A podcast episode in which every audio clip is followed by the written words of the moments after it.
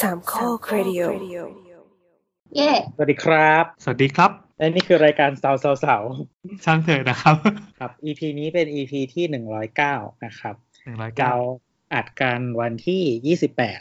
มิถุนายนนะครับ แล้วเราจะออกอากาศกันวันที่ยี่สิบเก้ามิถุ นายน ซึ่งตอนนี้คุณผู้ฟังที่กำลังฟังอยู่ก็คือออกอากาศเรียบร้อยแล้วนะครับ ครับ เราอัดกันวันศุกร์แห่งชาตินะ ซึ่งเป็นวันศุกร์สิ้นเดือน ถูกต้อง และฝนตก ไม่รู้อยู่บ้านแล้ว คือปกติอะผมอยู่นอกเมือง แล้ววันนี้พอดีเมียอยากเข้าเมืองตอนบ่ายวันศุกร์ครับ ก็เลยไปถึงกลางพารากอนเลยครับ พี่ไม่ขัดขืนนะ ก็อยากจะขัดขืนแต่แบบพออยากไปวันนี้ก็เลยอ่ะไปวันนี้แล้ว เรา กัน ทำไมเขาเลือกวันนี้คือหมายถึงว่าปกติเลือกวันไหนก็ได้ไง เพราะชีวิตพี่เลือกวันได้ไง ก็อ๋อพอดีเขาจะต้องไปไปเซ็นสัญญาอะไรกับร้านที่ขายที่ที่แถวนั้นด้วย เออ ก็เลยไป แบบเลี่ยงไม่ได้ เลือกวันกมาก เออ เหมือนเหมือน รู้ว่าที่นั่นมีสงครามซีเรีย แล้วก็บุกเข้าไปตรงนั้นเลยอะ ใช่ คือจริงๆอ่ะ ถ้าใครมานัดไปพารากอนหรือว่าไปแถบสยามตรงช่วงวันศุกร์หรือตอนวันเสาร์อาทิตย์นี่ก็คือโกรธนะ ไม่ไปยกเลิกทุกอย่าง แล้วนี่คือเอาวะคือร่างกายก็ไม่ค่อยพร้อมก็แบบปวด หัวปวดหัวอยู่แต่อ่ะในเมื่อแบบอย่างนี้เราก็ประเมินความเสี่ยงอยู่แล้วว่าเราจะต้องเจอกับอะไรบ้างไง แต่ไม่คิดว่าเออก็รู้อยู่แล้วไงว่าแม่งมันสุกร์สิ้นเดือนเว้ยฝนตกเว้ยจะต้องขับรถเครียดต้องอะไรอย่างนี้แน่นอนต้องแบบใช้สมาธิร้อยห้าสิบเปอร์เซ็นขณะอยู่บนท้องถนน อันนั้นก็พอว่า แต่พอตอนกลับมาทางด่วนเนี่ย แม่งมีพวกขับไหลทางน่าน อ๋อ เราเป็นคนที่โมโหกับคนที่ขับไหลทางมากเว้ยมันคือมันเป็นคนที่รู้ตัวเองอยู่แล้วว่าทำอย่างเงี้ย มันคือการเห็นแก่ตัว แต่กูจะทำ อ๋อเขาไม่รู้ผมไม่ได้ขับไหลทางครับ มัวซั่วเสียงเคร่งจริงๆ เลย ไม่ไม่คือรู้ยังไงก็ตามคนที่ขับรถเขาเห็นไหลทางว่าเขารู้ โดยเฉพาะทางที่มันไม่ได้ซับซ้อนไม่มีปัญหาเรื่องเลนนะเช่นอีทางด่วนแจ้งวัฒนะ มันรู้อยู่แล้วว่า ถ้าขับอย่างเงี้ยไหลทางแน่นอนแต่มันโล่ง จะบอกว่า อืม มันมีนิสัยของคนขับรถยนต์ที่ที่แบบเอาวะนิดนึงยอมเป็นคนเร็วนิดนึงแล้วกันรู้สึกว่าเร็วนิดเดียวไง แต่ว่าไหลทางอ่ะมันยั่วยวนมากเว้ย ให้นึกว่าเลนถนนนะมันมีสองสามสองเลนมั้งหนึ่งสองสามเออมีสามเลนมีสามเลนในช่วงช่วงที่อยู่ในเมืองในกรุงเทพอ่ะแล้วอีเลนซ้ายสุดซึ่งเป็นไหลทางอ่ะ มันเคลียร์มันโล่งมันแบบโอ้โห แบบเนียนเรียบอ่ะเซ็กซี่มากอ่ะ มันน่ากระโจนลงไป ใช่ใช่ คือเป็นเราก็แบบเฮ้ยขอสักนิดก็ไม่เป็นไรเว้ยแบบเหมือนมันอารมณ์ประมาณนี้แบบนะ เหมือนไอตัวตัวความดีกับความชั่วในหัวมันตีกันอะยังไงก็ตามความชั่วแม่งต้องชนะอยู่แล้วอะแต่เราอะเราอะเป็นคนที่ขับเลนซ้ายเกือบสุดไงก็ก็เออเพราะว่าเลนขวามันจะมีแบบ มีเลนร่วมเลนอะไรมันเกะกะเสียเวลา เราก็เลยขับที่เลนซ้ายซ้ายซ้ายสุดอะเนาะแล้วก็ติดกับไหลทาง กลายเป็นว่า ไอ้ไหลทางอะที่แบบเหล่าบรรดารถกระบะซิ่ง หรือรถตู้ประจำทางรถตู้มึงไม่มีทางรู้ไม่รู้ทาง มึงตั้งใจนั่นแหละ มันก็จะเบียดข้างซ้ายตลอด พอเบียดปั๊บคันมันก็อ้วนไง มันก็จะเบียดเลนเข้ามากลายเป็นว่าเราเนี่ยก็จะกลายเป็นเลนเลนที่ไปเบียดเข้าเลนขวาซะอีก อืม พอนึกภาพออกไหมกลายว่าเราอะแม่งขับด้วยความแบบอูทนอยู่กับอะไรแบบนี้แบบอย่างเงี้ย แต่หลายครั้งนะที่รู้สึกว่าอ่ะกูสู้หน่อยแล้วกันว่าวันนี้ก็จะขับแบบให้ตรงเลนของตัวเองอะไอ้ขางหลังมันก็จะแบบเอออะเอออะเอออะ แบบกูจะจะเข้าก็ไม่ได้จะอะไรก็ไม่ได้ ก็จะเป็นการแกล้งไอ้คนที่อยู่ข้างหลัง หมายถึงว่าคนที่อยู่ตามไหลทาง ยังเปลี่ยนไปเรื่อย ใช่ใช่คือเราเชื่อว่าเราทำถูกไง เพียงแต่ว่าพอพอเราทำถูกอะแต่มันไม่ถูกใจไอ้คนข้างหลังเราก็ไม่รู้ว่าจะเกิดอะไรขึ้นกับเราบ้าง ๆ ก็ต้องเลือก มันมีวิจัยด้วยนะ เรื่องแบบไอ้คนที่แบบแทรกหรือว่าขับแบบบนพื้นที่แปลกๆในถนน เออ วิจัยว่า มันทำให้เขาได้ไปได้เร็วขึ้นจริง เอาก็ถูกก็เห็นอยู่แล้วว่า ๆ ไม่ไม่แต่ว่า เรื่องการ ว่า ใส่คิว แต่คือเหมือนแบบไอ้จริง ๆ แล้วอ่ะคือทั้งทั้งถนนอ่ะ สุดท้ายแล้วมันจะช้าลงมากแบบเยอะมาก ใช่ เออคือคือเหมือนถ้าถ้าทุกคนแบบว่าเคารพกฎจราจรอ่ะ ทุกคนจะไปเร็วขึ้น อื อ่าม ใช่ใช่ใช่ใช่มันมันมันเหมือนแบบ พอรัดปัญหานี้ปั๊บเราก็ไปสร้างปัญหาให้กับกับกับทั้งระบบอะทำให้ระบบมันรวนอะ ใช่ อืม คือถ้าทุกคนไปตามวิธีของมันอ่ะ ทุกคนจะไปเร็วขึ้น อืม ก็นั่นแหละครับก็เล่าให้ฟังเฉยๆ ไม่ได้เกี่ยวกับเหตุการณ์บ้านเมืองที่เพิ่งเกิดขึ้นเมื่อวันที่ 27 มิถุนายนแต่อย่างใดนะครับ มันมีอะไรเกิดขึ้นเหรอคะพี่ โอ้ไม่มีอะไรเลย แค่บอกว่าถ้าเจอคนแบบเนี้ยเราก็ยิ่งมั่นหน้ามั่นโหนกว่าตัวเองถูกเนี่ยเราจะโมโหมากเลย ครับ เล่าให้ฟังเฉยๆมามาเข้าเข้าเรื่องกันดีกว่าครับ คือวันนี้ คือวันเนี้ยบอกน้ำกับตัวว่าเอ้ยเราลืมแนะนำตัวสวัสดีนี่แอน ตัวครับ น้ำค่ะ ครับก็เป็นแก๊งสาวๆมาเหมือนเดิมนะครับ สลับอาทิตย์เว้นอาทิตย์กับรายการย่อยของเราก็คือช่างเถอะ ที่เป็นรายการตอบปัญหาสถาปัตย์บ้างและอื่นๆเฮ้ยเราพอพอดีเราเพิ่งนึกนิยามของคำว่ารายการสาวๆได้ว่าว่ามันคือรายการที่ควรจะเป็นรายการถาปัตย์ อ่า เออ ไป แค่ ตก เนี้ยเรา ใจอ่ะ เออซึ่งเราจะได้ไม่ต้องไปนั่งอธิบายว่าเราจะมาคุยเรื่องเศรษฐกิจการเมืองวัฒนธรรมดีไซน์หรืออะไรเงี้ย เทคโนโลยีไม่ต้องบอกว่าควรจะเป็นรายการถาปัด คือเมื่อก่อนที่เรามีอธิบายว่าเรามีหลาย ๆ หัวข้อ เพราะว่าเราเรามีแบรนด์ของตัวเองว่าเป็นรายการเกี่ยวกับถาปัดแล้วไง อ่า เราเลย อ่าก ลัวแบบคนอื่นไม่สามารถมาทัดความนิชของเราได้อะเราก็เลยบอกว่า อ๋อ เฮ้ยเรามีเรื่องอื่นด้วยนะเว้ยแก แต่ตอนเนี้ย คือเราต้องบอกแล้วว่าเราเป็นรายการเรามัน เราโคตรทั่วไปอะตอนเนี้ย เออเออแบบเฮ้ยตั้งใจฟังหน่อยเถอะนี่เราอย่างน้อยก็มันมีความถาปัดอยู่นิดนึงแล้วกันนะ อ่า และช่างเถิดเนี่ยมันก็จะเป็นรายการที่ที่ดึงเรากลับมาสู่ความเป็นถาปัดอีกครั้งหนึ่ง เพราะว่าแต่ละคำถามที่คนคุณผู้ฟังนะเขาส่งมาทางทางทวิตเตอร์นะครับแอดสาวสาวๆนะส่ง DM มาก็ได้หรือว่าใส่แฮชแท็กช่างเถิดก็ได้หรือว่าทวีตมาหาเราโดยตรงเลยก็ได้ แล้วก็หยิบมาตอบในวันนี้ ส่วนใหญ่แม่งก็จะเป็นคำถามเกี่ยวกับบ้านอะไรอย่างเงี้ย อืม อย่างอื่นก็มีเยอะแยะ อ่า อืม วันนี้มีกี่คำถามครับ มีประมาณห้าคำถาม อ่ะคำถามเรามาเริ่มกันเลยไหมเพื่อไม่ให้เสียเวลา เปิดเพลง เย่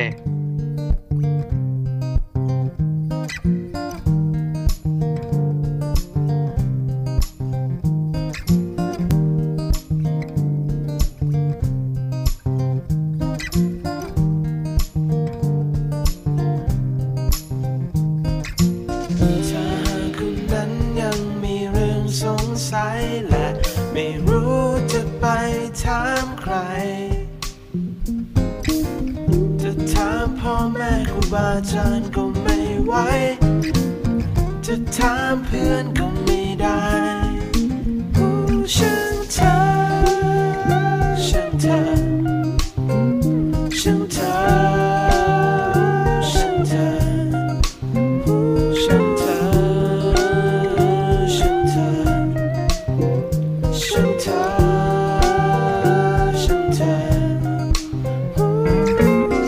นเธอ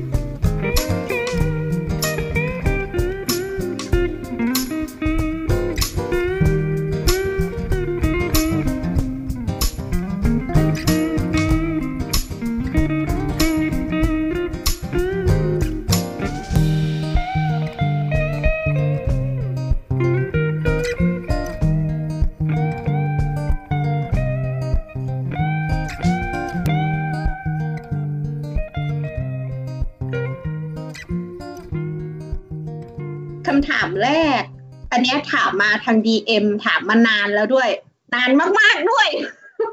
นี่เราชอบดองกันใช่ไหม คุณ ใช่ใช่ ชื่ออะไรนะจงพาณิชย์ขอถามคำถามช่วงช่างเถอะหน่อยครับ ปัญหาสีพองขึ้นเกลือผนังขึ้น ขึ้นคราบเหลือง เป็นผนังที่อีกด้านเป็นห้องน้ำครับ ลองแก้มาแล้วหลายวิธีแต่ไม่หาย ช่วงฤดูฝนถ้าฝนตกเยอะมากๆ ผนังจุดที่สีเกาะกระกระเทาะออกไปแล้วจะขึ้นเป็นดอกเกลือเลยครับ วิธีที่เคยดอกเกลือนี่เอามากินนะแพง น่าจะไม่มังแก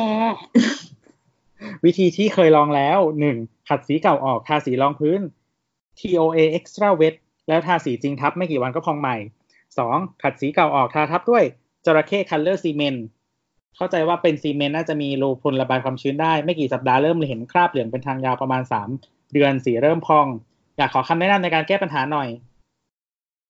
แล้วก็มีรูป เออคือสีมันบวมแยกชั้นออกมาจากผนังด้วยป่ะ หรือว่า หรือว่ามันเกลือ ใช่ ขึ้น ใช่สีมันพองแยกออกมาจากผนังเลย อ๋อเออ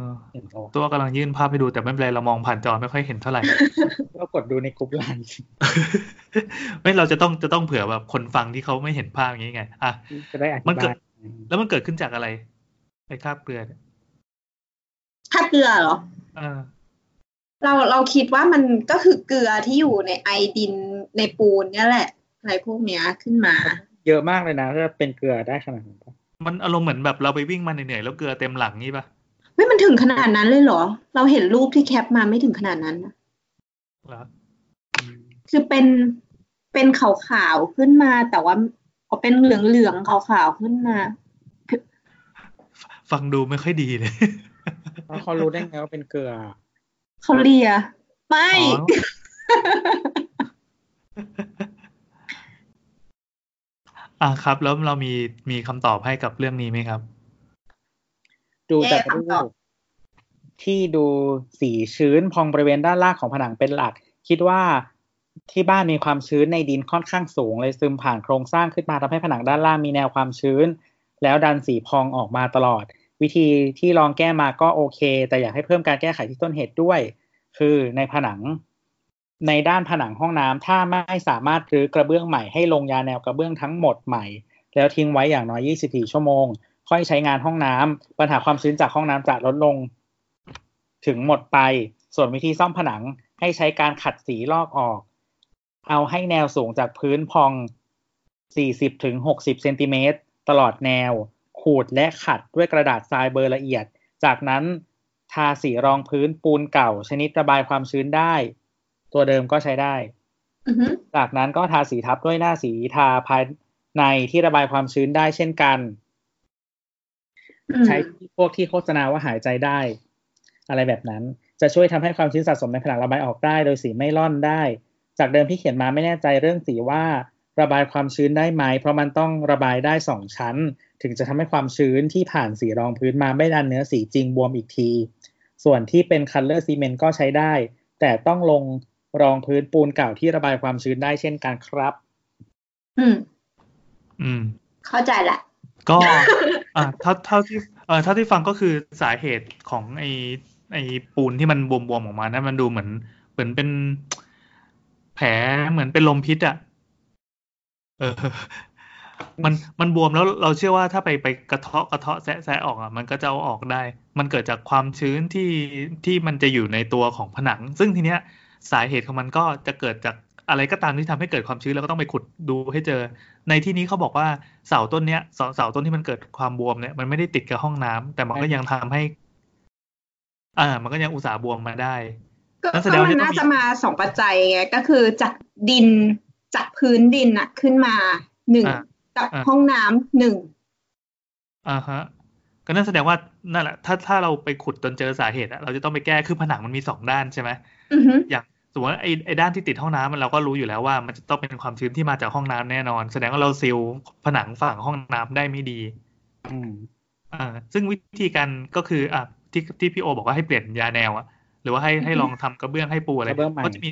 เออเขาจะมีแบบพวกผนังแล้วก็มีทากันชื้นกันอะไรเพื่อกันซึมเพื่อไม่ให้น้ำไม่ให้ความชื้นมันเข้าไปในผนัง แล้วทีนี้ อือฮึ พอมันเข้าไปแล้ว มันออกไม่ได้ มันก็เลยแบบอวบอยู่ข้างในอ่ะแล้วก็เป่งออกมาทางผิวหนังเขาก็เลยต้องใช้ไอสีหรืออะไรสักอย่างสักอย่างที่บอกว่าให้มันหายใจได้อะไรอย่างงี้ ใช่ เพราะว่ามันมันจะมีสีกับรองพื้นแบบที่เป็นฟิล์มด้วยไง เป็นฟิล์มคืออะไร แบบที่เนื้อมันอะทาแล้วมันเป็นแบบเคลือบไม่ไม่ไม่ให้มีรูอะเป็นพวกล้างได้อะพวกจะเป็น ก็ แบ คือบ น้ำทะลุไม่ได้ ใช่ อ๋อไอไอใช่สีที่แบบเด็กโฆษณาว่าที่บ้านมีเด็กเปรตชอบเขียนผนังแล้วก็ลบได้อะไรอย่างนี้ป่ะ อืม ประมาณนั้นนั่นแหละ อืมอืมอื ก็ ม คือสีที่ใช้ต้องใช้ทุกชั้นที่ทาคือให้เลือกแบบที่ให้น้ำมันผ่านได้ ให้ความ แล้ว ชื้ มี น คีย์เวิร์ดอันนึงตัวที่พี่โอบอกก็คือเอ่อให้ขัดเนี่ยสูงไปกว่ารอยเดิมอะประมาณ 40-60 เซนด้วยนะ ก็คือวัดจากรอยเดิมมาเท่าไหร่อ่ะ ต้องขัดให้สูงขึ้นไปในแนวตั้งขึ้นอะในแนวดิ่งขึ้นไป เพราะว่าเหมือนมันมันจะไต่ขึ้นไปด้วยอ่ะเหมือนเวลาเราเซาะเซาะผลไม้เสีย เราไม่สามารถเซาะได้แค่ตรงที่เสีย อืมความชื้นมันอาจจะสูงกว่าที่เราเห็น อืม อืมอืมอืมไอที่ปรากฏตัวมันเป็นเพียง มันเป็นเพียงเอาพุทใช่ไหมแต่จริงๆแล้วอาการ อืม มันเกิดข้างในมากกว่านั้น ใช่ใช่ อืมโอเค ก็นั่นแหละ ก็ประมาณนี้เอ้าอยู่ๆก็เลยแกกลายเป็นรายการปรึกษาปัญหาบ้านไม่ได้ ไปได้แล้ว ถ้ายังไม่หายก็จุดทูบนะครับ เออเออนี่คือเมื่อกี้ที่อ่านคำถามอะแล้วทำให้นึกได้ว่า ไอ้ที่ว่าบอกว่ามันเป็นคราบเกลือพยายามกำจัดเท่าไหร่ก็ไม่ออกเนี่ย มันนึกถึงเรื่องผีประมาณหนึ่งเว้ยที่เขาบอกว่า มีมีมีคนตายในห้องอะแล้วพยายามทาสีทับเท่าไหร่ปั๊บไอ้ผีผีไอ้คราบที่มันเป็นรูปหน้าคนหรือว่าเป็นรูปตัวคนมันก็งอกออกมา เนี่ย มันคือแบบนี้เว้ย มันคือน้ำเหลืองใช่ไหม ไม่ใช่ เอาจริงมันก็คือแบบเป็นความชื้นหรือเป็นเกลือหรือเป็นอะไรสักอย่างที่มันอยู่ในในปูนนะที่มันดันออกมา แต่เพื่อ แต่ น มัน ว่า น่ากลัวนะ เพราะว่าในปูนมันต้องมีโครงสร้างอะแล้วการที่มันขึ้นเกลือมา มันจะมีสิ่งหนึ่งที่เรียกว่าเอิ่มสนิมเกลืออะไรพวกเนี้ย มันทำอะไรโครงสร้างอยู่หรือเปล่า มันน่ากลัวนะยิ่งสีคือแบบ เป็นสีน้ำตาลออกมา อืม ก็คือสนิมกับโครงสร้างโลหะภายใน ใช่ อ่า อ่า ใน เตรียม นึกภาพว่าไอไอคอนกรีตเนี่ยมันเสริมเหล็กอยู่ข้างในใช่ป่ะแล้วเหล็กมันออกซิเดชันอ่ะมันมีโดนอากาศโดนน้ำโดนอะไรทำปฏิกิริ ใช่ ยาตลอดเวลา ใช่ เออ มันออกซิเดชันโดยการโดนออกซิเจนไงเราซึ่งในน้ำอะมันก็มีออกซิเจนอะบางครั้งน้ำมันก็ทำให้เกิดสนิมใช่ไหมล่ะ เออ ก็สีเหลืองๆก็คือสนิม อาจจะไม่ใช่ก็ได้ อาจจะเป็นแบบไอดินดินแถวนั้นเป็นสีส้มเปล่า อาจจะเป็นคราบน้ำเหลืองของวิญญาณที่อยู่ในผนังก็ได้ เอาผ้ายันแปะแล้วความชื้นจะหาย โอเค จุ ดทูบ ครับ จุดทูบเยอะ พอเถอะ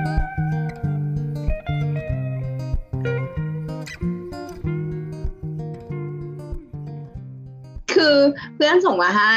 มันเป็น มันเป็นขับที่เวียดนามเว้ยแล้วก็เป็นแบบผู้ชาย การแสดงของผู้ชายแข็งตัว การแสการแสดงอะไร การแสดงเราก็ไม่รู้เหมือนกันเขาอาจจะโชว์ something ชายชายสองคน เฮ้ยไม่ใช่ชายสองคนชายหลายคน หลายคนด้วย อ่าอ่า หลายคนแล้วก็มีคอสตูมที่เป็นคอนเซปต์อยู่นิดนึง อ่า เออแล้วก็เฮ้ยแต่ว่า แต่ว่ามันก็แล้วแต่นะเขาก็ชูพู่กันอยู่ แล้วเขาก็แบบเหมือนเวลาที่เราไปดูคอนเสิร์ตแล้วเรายื่นมือไปแล้วเราอยากทัชมือของนักร้องใช่ปะแต่อันนี้ทัชอีกอย่างหนึ่ง ให้จับได้อย่างเงี้ยเหรอ เออให้จับได้จับได้ แล้วคือให้นึกว่าข้างบนเวทีก็มีหลายคนยืนเรียงกันเงี้ยเหรอ เออเออเออยืนเรียงกันอะไรอย่างเงี้ย อาจจะ ไป ไม่ดีเรียงก็ได้ ใช่ เดี๋ยวในในในสภาพคือยังไงแบบขนาดที่เราทัดนี่มันมันสภาพมันยังไง มันมัน ไม่ พ คือ กับ เวทีอ่ะมันก็เหมือนสูงสูงขึ้นมาแบบกว่าโต๊ะประมาณเมตรหนึ่งอะโต๊ะแปดสิบเซนใช่ไหมเวทีเมตรหนึ่งเสร็จแล้วเวลาถ้าเรายืนอะเป็นผู้หญิงไซส์ปกติยืนปุ๊บยื่นมือไปปุ๊บมันจะพอดีตรงนั้นเลยอะ เหรอ เออเฮ้ยอันนี้ฮิวแมนสเกลดีมากนะ เออออกออกแบบมาดีออก เออ ศึกษา Architect Data เรียบร้อย อืม ดีดีดี ไอ้ไอที่จับมันเป็นแบบเป็นเวอร์ชันนิ่มหรือเวอร์ชันแข็ง แข่งแล้วดิ เฮ้ย ก็เขาชูพูกันอยู่ไง เฮ้ย จริง อ๋อหมายความว่า แข่งแล้วแบบ คือแล้วเรากำลังคิดอยู่ว่าเขาไม่เจ็บเหรอวะ เพราะว่าแบบเวลาเขาเดินอ่ะสุเขาก็มีแบบเหมือนรันเวย์วอล์กวอล์กกันอยู่ใช่ไหมเราก็แบบคนก็ยื่นไปจับแล้วแบบมันมันหลายคนอ่ะ คือเข้าใจป่ะฟิลแบบมันไม่ได้จับธรรมดาน่ะ จับยังไง จับแบบ โอเค อย่างนี้ยเหรอ เออบีบบีบชักชักอะไรอย่างเงี้ย แล้วเราก็รู้สึกว่าไอ้เฮียน้องเขาไม่เจ็บเหรอวะ เออเออแล้วให้นึกว่าคนคนที่ทำอาชีพเนี้ยเขาก็ต้องแบบเออแบบโอ้ถึงเวลาอีกแล้ววันนี้ก็ต้องออกไป แบบกิ แล้ว น ก็กด กิน ปุ่มแข็งขึ้นมาอย่างเงี้ย เออนึกภาพว่าเอาแวะเซเว่นหน่อยแบบกินขนมแบบเอ้ยกินกาแฟเซเว่นแป๊บหนึ่งแล้วก็ไปทำงานต่อแล้วแบบกลับมาเออแบบลูกเมียก็รออยู่ที่บ้านอะไรเงี้ย กินไว้ แล้ อั วก็ ตรา อี ซะ กวัน หน่อย เอออีกวันก็ต้องไปทำงานอย่างเงี้ยแบบนึกภาพว่ามันเป็นรูทีนที่จะต้องทำอยู่ทุกวันเนี่ยแต่พอขึ้นเวทีปั๊บกดปุ่มปั๊บมันต้องแข่งแล้วอะ เออ เออ ก็ยากนะ ใส่ห่วงไง เหรอแส ใส่ ดง ห่ว ว่าง ยังไง เคยเห็นด้วยเหรอ ก็คือห่วงห่วงใส่ห่วงแล้วมันจะแบ ไอ้ บ ห่วง ว่า รัด เลือดมันจะได้ไม่ไหลกลับไง อ๋อ อ๋ออ๋ออ๋ออ๋อใช่ใช่ใช่อ๋อ เราสังเกตละ มีด้วยเหรอ น้ำเห็นด้วยเหรอ มัน มันจะมีห่วงที่รัดองคชาต แล้วก็ห่วง อ่า ที่รัดอันทะด้วย สองห่วงนะครับอ่ะตอนนี้คือคนคนฟังอาจจะนึกภาพไม่ออกตอนเนี้ยคือตัวกำลังเปิดห่วงให้ดูอยู่ ไม่มี เต็มจอเลยครับ ไม่มีไม่มีไม่มี ตะกี้ดูตะกี้เออดูซีรีส์ Netflix อะชื่อชื่อ Tales of the City เว้ยมันสร้างมาจากนิยายแต่มันเป็นเรื่องแบบ LGBTQ community แล้วเหมือนแบบว่ามีงานแต่งงาน อ่า อ่ะฮะ เป็นงานแต่งงานคู่เกย์คู่หนึ่งแล้วก็เหมือนแบบอ่ะแบบว่าอ่ะจะจะเสร็จละเดี๋ยวจะแลกแหวนแล้วทั้งคนทั้งสองคนก็ อ่า หยิบกล่องขึ้นมา แล้วก็เปิดกล่องเป็นห่วง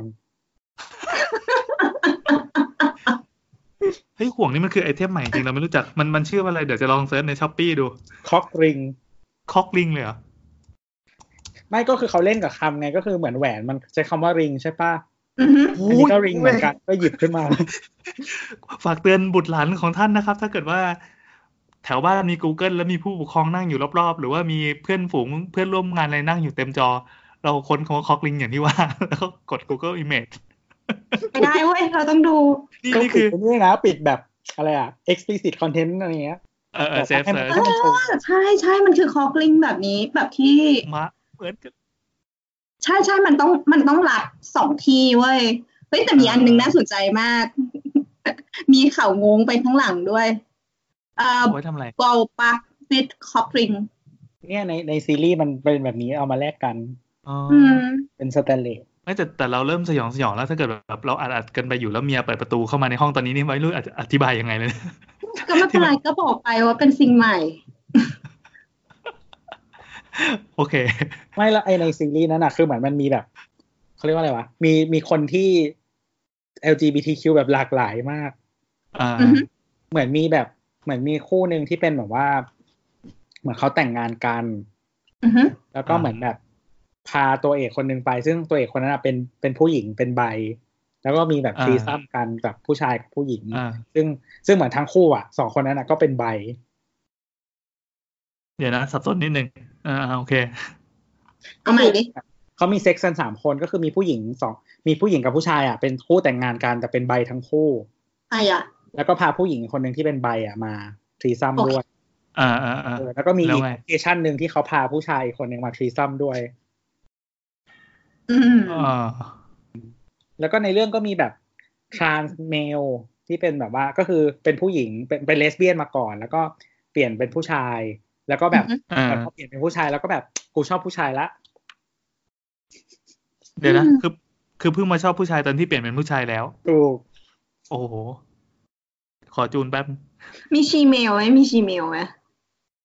ไม่มีอ่ะแต่มีเลสเบี้ยนแล้วก็มี trans trans woman มีอะไรอย่างเงี้ย อ่า โอเค อืมแต่ก็ ชื่อซีรีส์อะไรเนี่ย Tales of the City ครับ เฮล ซึ่งในที่นี้คือซานฟรานซิสโก อืม อืม ใช่ ที่กันว่าเป็นแบบเมืองหลวงของแบบ LGBT เออใช่ มแล้วก็ อ่า คอนเทนต์ตรงนี้ก็เหมาะกับช่วงเดือนนี้มาก ๆ เลยนะคะ ทำไมครับทำไมครับ จะหมด ก็ ไป เป็น เออใช่ เออ เฮ้ยเดี๋ยวเราเข้ากรกฎากันแล้ว มันมีเรื่องแบบมันมีเรื่องมันในเรื่องมันมีเรื่องคุยเรื่องแบบคำคำเรียกที่แบบ PC ไม่ PC อะไรด้วยแปลกๆดีเออ เหรอเออ คือเหมือนกับว่าเหมันมันมีฉากหนึ่งอ่ะอันทำไมเราคุยเรื่องยาวตรงวะมันมันมีฉากมันมันมีฉากหนึ่งที่เป็นแบบว่า เหมือนคู่เกย์อ่ะมันมันไปกินข้าวกันอะไรอย่างเงี้ย ซึ่งเหมือนแบบ อ่า เนี้ยที่เล่าอ่ะ ก็คือเหมือนคนหนึ่งอายุห้าสิบกว่าแล้ว อีกคนหนึ่งอายุแบบยี่สิบแปดอะไรเงี้ย อ่า เหมือนคนละเจนกันนึกออกปะ อือฮึ แล้ว เออเขาก็ไปกินข้าวกับเพื่อนของคนที่อายุห้าสิบกว่า อ่า แล้วเหมือนแบบแก๊งของคนที่อายุห้าสิบกว่าห้าสิบกว่าที่เจนอะไรวะยังเอ็กอยู่ป้ะหรือเบบี้บูม เบบี้บูมต้องหกสิบแล้ว เออ ต้องเอก เออประมาณนั้นอ่ะ ก็คือแต่ว่ายี่แปดมันคือเจนวายไง อื อื ม ม เจนเจนเราเนี่ย แล้วไงครับมันเกิดเจนแกปขึ้นมา ใช่มันเกิดเจนแกปก็คือเหมือนแบบเวลาเขาคุยกันอ่ะเขาก็ใช้ศัพท์ที่แบบ เหมือนในเรื่องมันมีคำว่าอะไร t r a n n y t r a n n y แปลว่าเหมือนแบบ trans- เรียก transgender อ่ะแต่เป็นแบบคำเหยียดอ่ะ อืม อ๋อเหรอ เออก็คือเหมือนเหมือนมันมันใช้คำเหยียดเยอะเยอะมากอะไรเงี้ยแล้วก็เหมือนแบบเหมือนคนที่อายุยี่แปดก็บอกว่าแบบทำไมพูดแบบนี้แบบพูดแบบนี้ไม่โอเคนะอะไรอย่างเงี้ย อ๋อ ก็คือคนอายุยี่แปดอะไม่ได้รู้สึกว่าคำว่าเทรนนี่เอเจนเทรนทรานนี่เป็นเป็นคำด่าแล้ว ก็คือมันเป็นเรื่องปกติที่คุณแบบเหมือนเติมนี่ไปห ไม่ ลัง ไม่ไม่ ชื่อ ตรงข้ามกัน ตรงข้าม คน กั อาน ยุเยอะอ่ะเขาใช้คำที่ไม่พีซีทั้งหมดเลย อ่า อ๋อ เออแต่ว่าคนที่เด็กอ่ะอายุยี่แปดอ่ะก็คือเขารู้สึกว่าเอ้ยทำไมพูดแบบนี้มันแบบไม่พีซีอะไรอย่างเงี้ย อ่า อื เอ ม อเขาเหมือนเหมือน เหมือนเอ่อคนที่แก่ๆเขาพูดมาว่าแบบ เออลุเหมือนแบบทำไมเจนเนี้ย เด็กๆเจนเนี้ยแบบมาให้ความสำคัญอะไรกับเลเบลเยอะมากๆอะไรอย่างเงี้ย เออว่ะเออว่ะเออน่าคิด เออมาสนใจอะไรกับเรื่องแบบคำคำนี้ใช้ไม่ได้คำนี้ใช้ได้นู่นนี่นั่นอะไรอย่าง เอ เงี้ย อเออเออเออ แล้วก็แบบ ใช่ใช่ รู้รู้ไหมว่าแบบ เหมือนเหมือนมันเขาพูดประมาณว่าเจนของของคุณอ่ะ เจนเด็กๆอ่ะ มันแบบสบายมากเนาะปะที่แบบ เนี่ย วันเนี้ย LGBTQ แต่งงานกันได้ อืม อืม เออมีแบบมีสิทธิ์นู่นนี่นั่นเรียกร้องมากมาย ที่มาแล้วก็แบบมามีมาตั้งว่าแบบเลเบลนั้นใช้ได้ใช้ไม่ได้นู่นนี่นั่นอะไรอย่างเงี้ย เออ แบบเขาบอกว่าเขาอ่ะต้องต่อสู้มาเพื่อแบบ ให้ได้มีให้ได้พวกมึงอ่ะมีสิทธิ์แบบทุกวันนี้อะไรเงี้ยเขาผ่าน เออ เยอะมาก อืม เออแบบแล้วถ้าแบบแค่ใช้คำอะไรนู่นนี่นั่น มันจะแบบเป็นเรื่องอะไรวะอะไรอย่างเงี้ย เอ้ยน่าคิดน่าคิดน่าคิดเรื่องการแปลป้าย อืมอืม เพราะว่าล่าสุดเหมือนเห็นเขาบอกว่าตอนนี้ใช้คำว่า LGBTQ+ ก็ไม่ได้แล้วมันจะมีอีกอีกสองสามสี่ห้าตัวอะไรที่มาย้อนมามาเยอะๆอ่ะ อืมเหมือนมันมียาวกว่านี้อีกอะมากมายเลย ใช่ใช่ จน เออ แบ มัน บ น่าจะมี น่าจะมีแบบแบบเดอร์ตี้โจ๊กหรือว่าแบบไอ้พวกแก๊กมืดๆสักอันที่บอกว่าปีสองศูนย์ห้าศูนย์น่ะมันอาจจะมีแบบคำ ไอ้คำเนี้ ยแม่งยาวสักสามพารากราฟอะ แล้วคนก็ยังไม่พอใจกันยังไม่แบบไม่ครอบคลุม เออ ก็มันมัน เหมือนมันเรายังไม่ถึงจุดที่เรามาหาโซลูชันอะไรให้ทุกคนได้อะ ใช่ใช่ใช่ใช่ เออ เออ มันยัง ช่วงนี้ก็ฝุ่นตลบกันอยู่ ใช่เหมือนเหมือนที่เราเคยคุยกันตอนเทปก่อนๆเรื่องแบบเจ๊กเรื่องอะไรอย่างเงี้ย เออ อือฮึ เออแต่ก็มันก็คิดได้แบบหนึ่งแบบที่เขาพูดอ่ะ คนคนคนที่เจนเอกพูดอ่ะว่าแบบ อ่า คือแบบทำไมต้องใส่ใจกับอะไรพวกนี้อะไรอย่างเงี้ย เออ ขนาดนั้นอะไรอย่างเงี้ย แต่คือบางทีมันจะมีเรื่อง อืมแล้วว่า ประวัติศาสตร์เข้ามาเกี่ยวข้อง อ่าใช่ มันก็เลยเหมือนแบบมีคนสนใจอย่างเช่นว่า คือเขาเรียกว่าอะไรอย่างผู้สมมติอ่ะเมืองไทยก็ได้ ผู้ใหญ่ สมมติว่าเขารวมทุกคนที่แบบผู้ชายที่ไม่ใช่สเตรทว่าแบบตุ๊ดกระเทยมีแค่นี้ อื อ่าม อ่า ใช่ใช่ ก็เหมือนแบบพอคนแบบที่เหมือนเหมือนเหมือนโตขึ้นมาในยุคถัดมา รู้สึกว่าแบบเลเบลนั้นน่ะมันไม่ได้ไม่ได้มันไม่ใช่ตัวเรา เราไม่อยากถูกเรียกแบบนี้ เราก็เลยแบบ อืม เลเบลอื่นๆหนึ่งสองสามสี่ห้าขึ้นมา แต่ว่าคนเจนก่อนหน้านี้อ่ะไม่เข้าใจ อืมอืมอืมอืม อืม อืม ว่าแบบ พอจินตนาการออก เอออะไรอย่างเงี้ย เพราะอย่างอย่างถ้าเป็นพ่อน้ำหรือรุ่นป้าน่ะ มันจะเป็นเบบี้บูมซึ่งแบบบางคำศัพท์หรืออะไรอ่ะเขาจะเรียกอะไรที่เป็นก้อนใหญ่ ๆ ขึ้นมาอะไรอย่างเงี้ยตุ๊ดอะไรอย่างเงี้ยเขาก็เขาก็ยังใช้คำนี้อยู่อะไรอย่างงี้หรือว่าเวลา เราก็โอเคนะเราก็ชินนะ ใช่คือเราเข้าใจไงว่าเขาอะไม่ไม่ได้ไม่ได้จะจะเหมารวมหรืออะไร แต่ว่าคลังคำศัพท์เขามันมีแค่นั้นเวิร์ดแบงเขามีแค่นั้น อืม อืม มันก็ประดักประเดิดด้วยแหละที่จะมาอยู่ๆให้คนแก่มาว่าแบบ LGBTQ เว้ย อะไรเงี้ยแบบ เอ ไม่ อ ได้ ใช่ใช่ไม่แต่น้ำคุยกับพ่อนะว่าแบบเออบนโลกเนี้ยมันมีเยอะมากในขณะที่นั้น แต่ว่าพ่อพ่อไม่ได้อยู่ในสังคมที่ได้ทัชกับคนกลุ่มนี้ไง อ่า เขาก็จะแบบผ่านไปเฉยๆอะไรอย่างเงี้ย แค่รู้ว่ามันมี แต่ว่าก็ไม่ได้ใส่ใจ อ่า ใช่ครับก็เหมือนแบบแล้วคือเหมือนไอในในเรื่องอ่ะ คือพอพอเกย์อยู่ด้วยกันเยอะๆอ่ะมันก็จะ อือฮึ พูดภาษาเหมือนแบบ อีกภาษาหนึ่งอ่ะ ภาษาลูกอะ ภาษาดอกไม้ คือเหมือนศัพท์ที่เขาใช้อะไรอย่างเงี้ย แล้วก็เหมือนแบบ เหมือนอย่างเช่นแบบเรียกกันว่า girls ตลอดเวลาอะไรเงี้ย อ๋อ queen อะไรอย่างเงี้ย อ่าก ระเทย เออมันคือเหมือนถ้าเป็นไทยก็แบบเงี้ยกระเทยหรือว่าเรียกว่าพูดขากันอะไรอย่างเงี้ยแนวๆ อ่า นั้น มึงสิกระเทย คือเหมือนก็มีมีภาษาของตัวเองอะไรอย่างเงี้ย เอ อื อ ม อ่า เออก็แปลกๆดี อ๋อ มันมีไอันนี้ด้วยที่ที่ที่แปลกๆ คือเหมือนมันมีมันมีบริการอันหนึ่งซึ่งมันมีจริงๆ ตอนแรกเราไม่ไม่คิดว่ามีจริงๆ ชื่อ Homo b i l คือ มาจากคำว่า Homo กับ Mobile ก็คือรถเนี้ยเหรอ คือมัน เฟอ เป็น ร์นิ บริ เจ กา อ ร ร์ มันเป็นบริการ ride sharing อ่า ride sharing ก็คือพวกแบบ Uber Grab อะไรอย่างเงี้ย อ๋อ แต่ว่าสำหรับนี่แหละ LGBTQ อ่าอ่าอ่าอ่า แล้วก็ฟรี ฟรีด้วย ฟรีด้วย เป็นแบบ com- เป็น volunteer อ้าว อ๋ออ่าอ่า อืมเป็น volunteer อืม ก็แบบเหมือนกับว่าคนในคอมมูนิตี้ก็ช่วยกันวอลเนเทียแล้วก็เหมือนไปไปแบบไปตามเส้นทางนู่นนี่นั่นอะไรอย่างเงี้ย อืม แล้วก็เหมือนกับว่าคือเหมือนคือเหมือนในเรื่องเขาอธิบายประมาณว่าแบบ เหมือนคนเขาเรียกว่าอะไรอ่ะเป็นคอมมูนิตี้ช่วยกันดูแลกันอะไรอย่างเงี้ย ใช่ใช่เราเราเก็ตโมเมนต์นี้อยู่ เพราะ คือ ว่า เห เห มื มื อ อน นเหมือนอารมณ์แบบว่ามันเขาเรียกว่าอะไรอ่ะเหมือนเหมือนสังคมมันมันทำร้ายเขาอ่ะเขาเลยต้องมีแบบคอมมูนิตี้ที่แบบช่วยดูแลกันอะไรอย่างเงี้ยว่าแบบปลอดภัยอะไรอย่างเงี้ย อื อื ม มอืม อืม ที่ก่อนหน้านี้มีข่าว ไม่แน่ใจว่าที่อังกฤษหรืออเมริกาที่มีเลสเบี้ยนสองคนขึ้นรถบัสแล้ว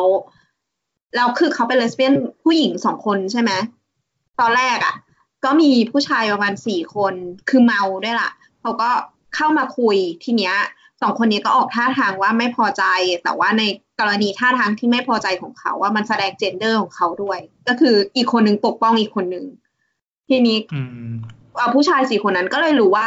สองคนเนี้ย ไม่ได้เป็นเพื่อนกันนะ เขาเป็นคู่รักกัน แล้ว อืม การการบูลลี่อ่ะมันเปลี่ยนไปเว้ยไม่ใช่จากการคุกคามทางเพศละเป็นการแบบเฮ้ยนายเอากันให้ดูหน่อยสิอะไรอย่าง อ๋อ เงี้ย อ๋อ เออ ซึ่งซึ่งนั่นน่ะทำให้เขาทนไม่ไหว คือผู้หญิงคนหนึงก็เลยฉกแล้วก็เลยโดนทำร้ายร่างกายทั้งคู่ แต่เหมือนคนหนึงเจ็บหนักแบบจมูกหักอะไรอย่างเงี้ยเลยอ่ะ คือเมื่อกี้กำลังคุยกันเรื่องสัปดาห์อะไรสักอย่างแล้วเราก็รู้สึกว่าเอ้ยกดอัดหน่อยดีกว่าน่าส เฮ้ย นุ เดี๋ยวก่อน ดี อันนี้พี่จะเอาลงในสาวๆๆอ่ะ เอาลงดิ เราพูดถึงจู๋อยู่นะ โอ้ยเราพูดมาเยอะแล้ว เย็ดเย็ดเลย โอเค โอเคคำถามถัดไป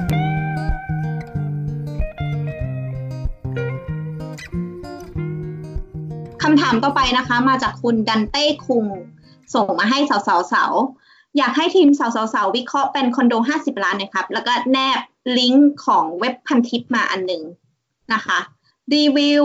แชร์ประสบการณ์ซื้อคอนโด 50 กว่าล้านบาทในฮ่องกง รู้จนน้ำตาไหล แล้วก็ อืม มีรูปมา เริ่มต้นตั้งแต่ปี 2017 ฮ่องกงได้มีเมกะโปรเจกต์พัฒนาสนามบินเก่าให้เป็นเมืองใหม่ ย่านไข่ตันไข่ตัก โดยมีรถไฟความเร็วสูงในเมืองจีน โรงเรียนนานาชาติ ตึกราชการ ต่างๆ จะย้ายมาที่นี่แล้วก็มีคอนโดด้วย ผมซื้อคอนโดย่านนี้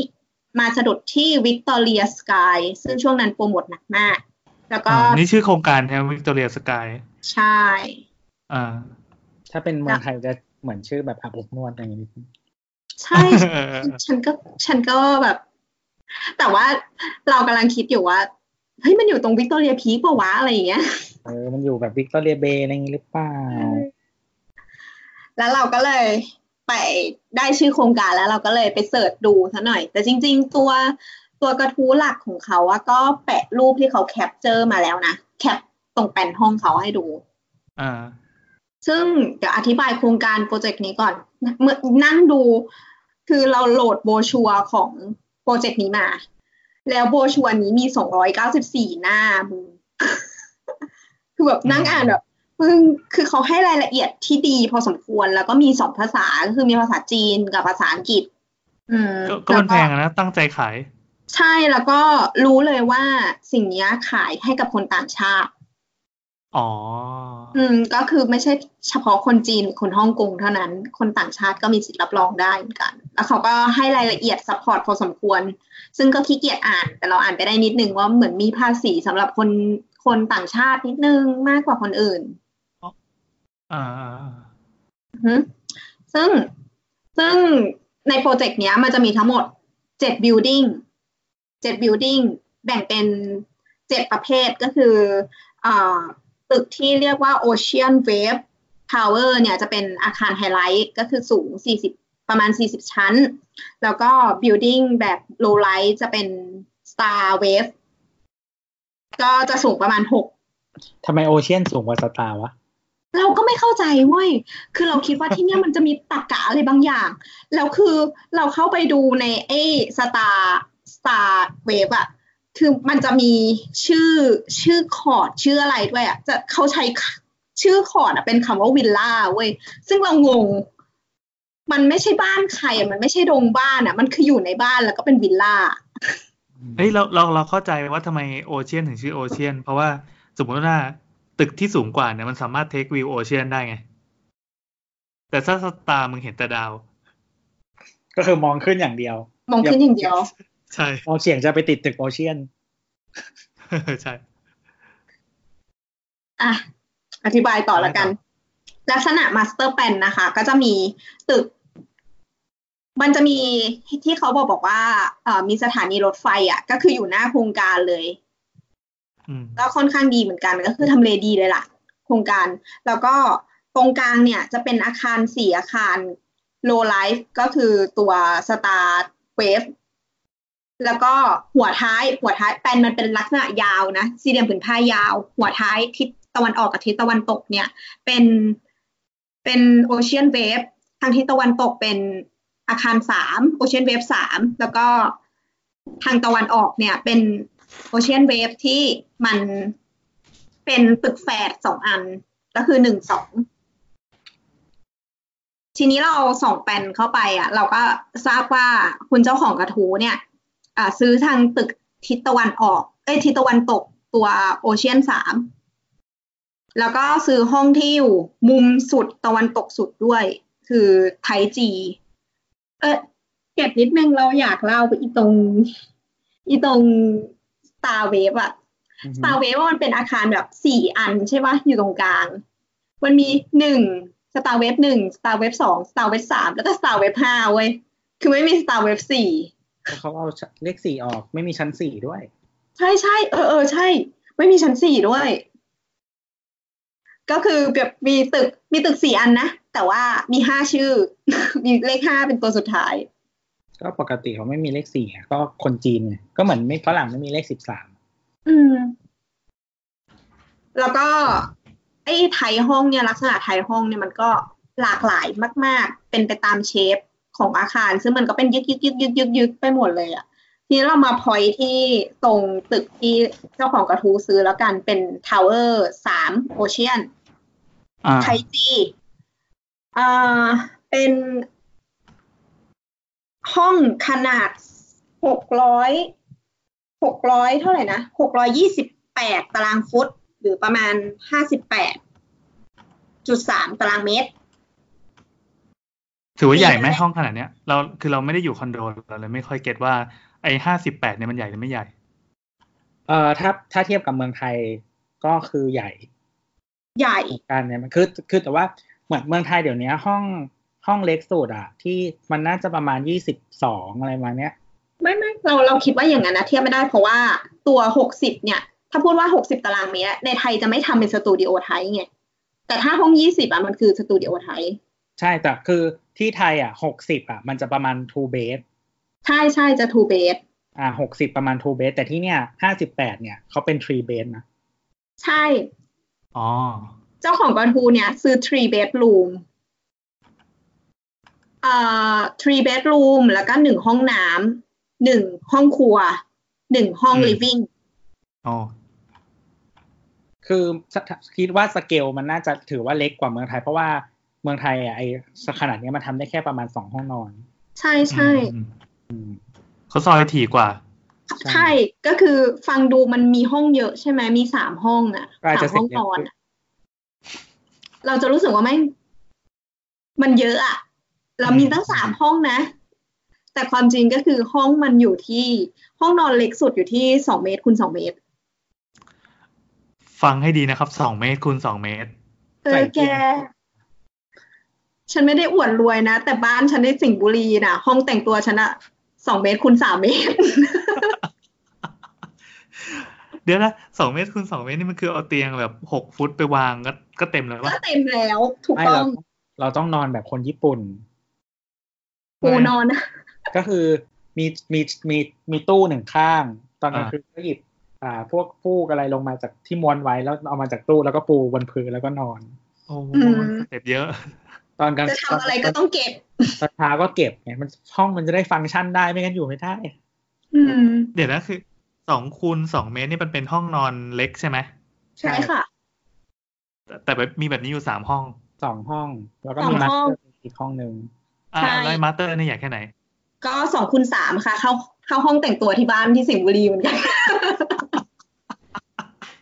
มีทางเดินขึ้นฟูกนิดนึง ถ้าเกิดจะเอา เฮ้ย เตียง กูดูรเนี่ยวยเลยอ่ะมึง สบายใจแล้วใช่ไหม ก็คือแบบจริง ๆ มันเล็กมาก คือห้องนั่งเล่นของเขานะ มันเป็นมันเป็นห้องยาวๆ ใช่ไหมยาวหกเมตรสามสิบ อืม มีเลขกลมๆนะ แล้วก็กว้างสองเมตรหกสิบ อ่า ก็คือแบบ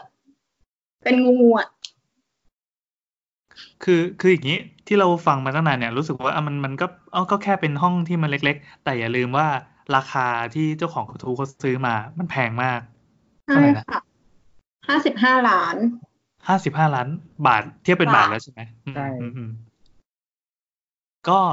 อันนี้น่าจะโยงไปถึงสาวสาว EP ยี่สิบหกที่เราเคยคุยกัน ถ้าเกิดว่าใครยังไม่เคยฟังนะครับลองไปไปฟังย้อนก็ได้ คือค้นค้นในพวกอีพอดแคสต์ต่างๆ มันจะไม่เจอเว้ยไม่รู้ทำไมแบบฟีดฟีดมันหายเพราะมันจมลงไปลึกละ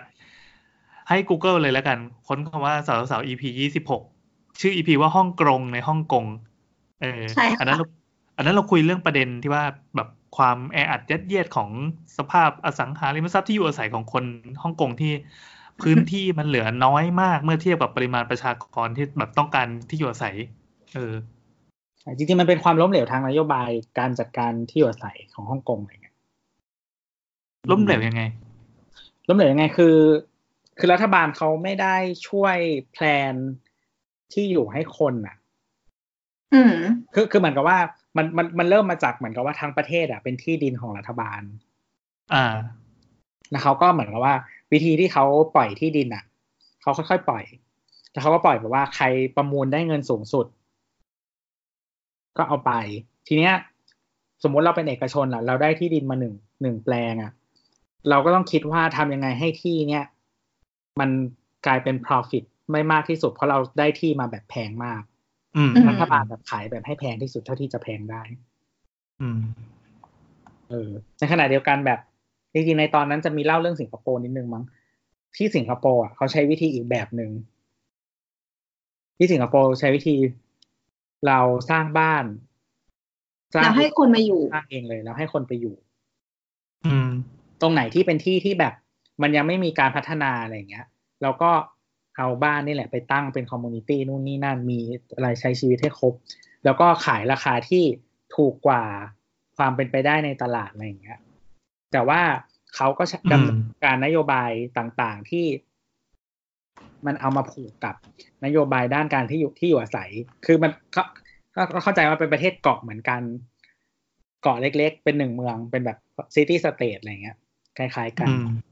เอ่อที่ที่สิงคโปร์เล็กกว่า แล้วก็ เขาก็ใช้วิธีเนี้ย เป็นมันเป็นนโยบายที่มันผูกกับหลายอย่างในชีวิตของคนสิงคโปร์มาก ไม่ว่าจะเป็นเรื่องของ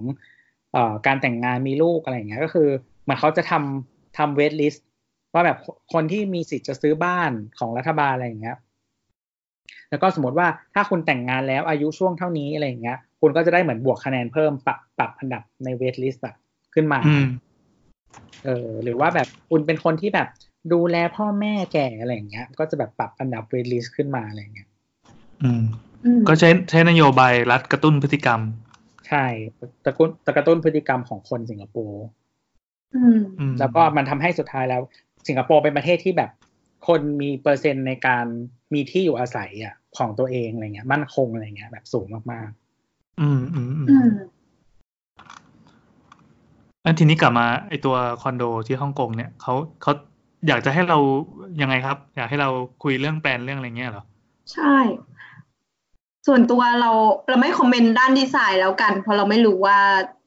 เขาเขาดีไซน์มารองรับอะไรบ้าง อ่า ๆ อ่า ประตูหน้ามันอยู่ตรงไหนเนี่ย เอาจริงๆก็คือเขาอยากจะให้เมาส์เกี่ยวกับตัวนี้นั่นแหละว่าว่าเราเห็นแล้วเรารู้สึกยังไงเราอยากเราคันอะไรบ้างไหมอะไรเงี้ย ห้องครัวอ่ะเป็นห้อง ประมาณเนี้ยมันคือไซส์ขนาดของห้องสตูดิโอที่เมืองไทยนะห้องครัวเนี่ย อ่า เออ ส่วนใหญ่ แต่จะว่าเป็นครัวเปิดไง แต่อันนี้เขามีประตูนะ เราเข้าใจว่าคิดเองที่เป็นครัวปิดเป็นเรื่องห่วงส่วนหนึ่งเป็นเรื่องห่วงจุ้ย อืม ทำไมอ่ะ เพราะว่าห่วงจุ้ยคือปกติห้องครัวเขาจะไม่ไว้หน้าบ้าน เพราะมันเป็นเหมือนไฟอะไรอย่างเงี้ย อ๋ออ๋ออ๋อ แล้วมันไม่ควรจะตรงกับประตูหน้าบ้าน แต่อันเนี้ยมันตรงกับประตูหน้าบ้าน อ๋อ อย่างเงี้ยถือว่าไม่ตรง เชื่อปะ เขาก็เนี่ยเขาคืออันเนี้ยเขามีผนังแล้วก็มีประตูอันเล็กหนึ่งอันให้มัน คือถ้าอย่างเงี้ยเขาจะถือว่าไม่ตรงเว้ย อันเนี้ยเราเคยเคยคุยกับซินแสแล้วบอกว่า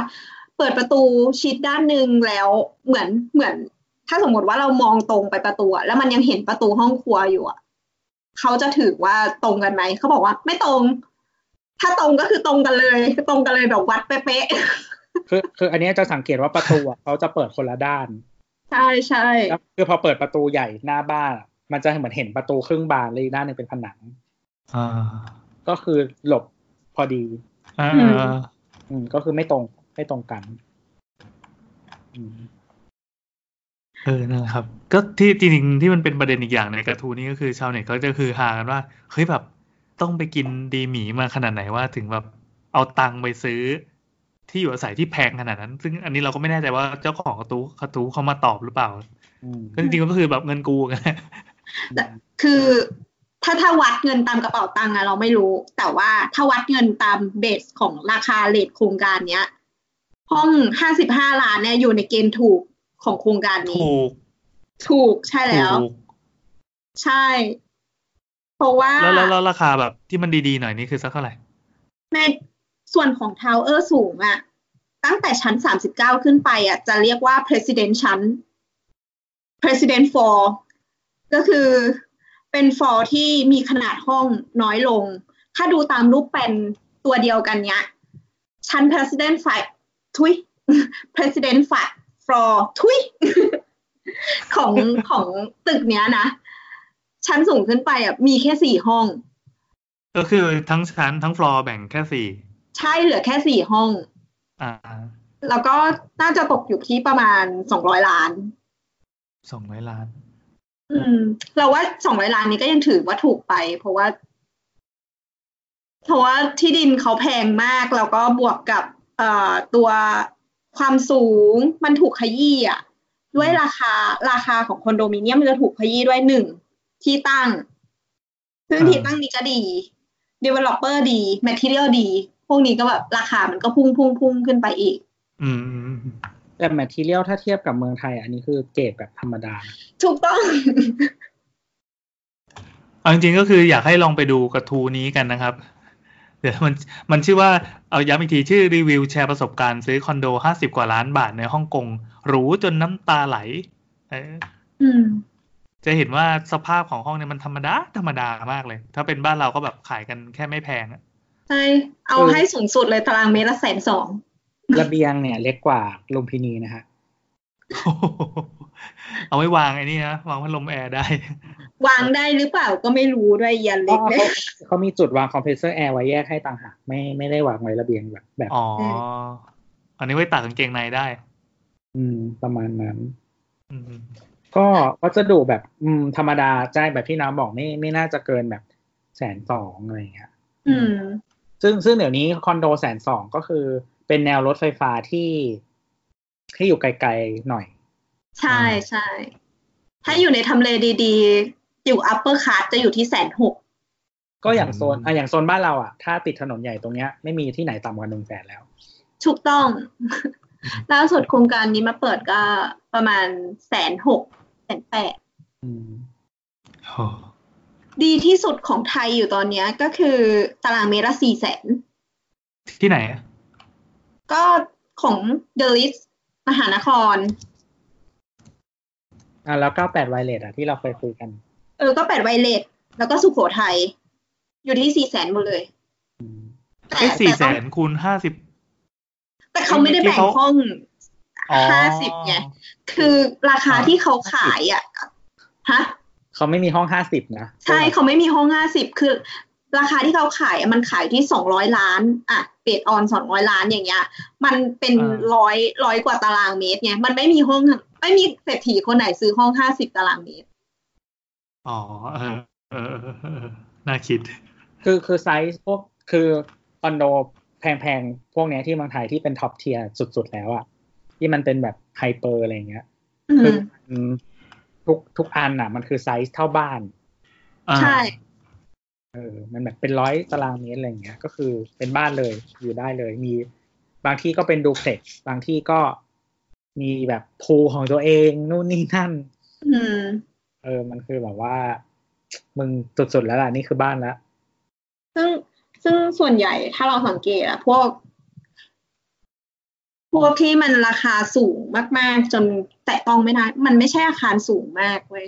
อืม คือเราเพิ่งอ่านมาเขาบอกบอกว่า คนที่มีเงินส่วนใหญ่อะเขาจะซื้อ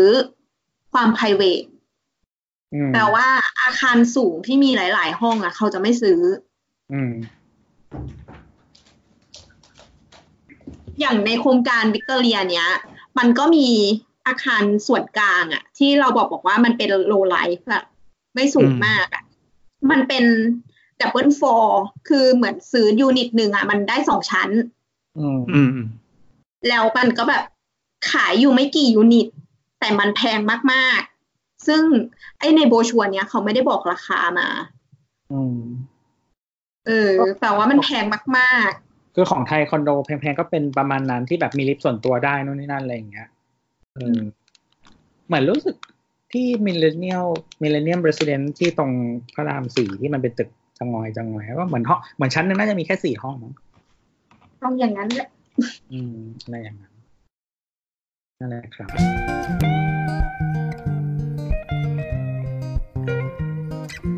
ครับผมข้อถัดไปนะครับ มาจากคุณ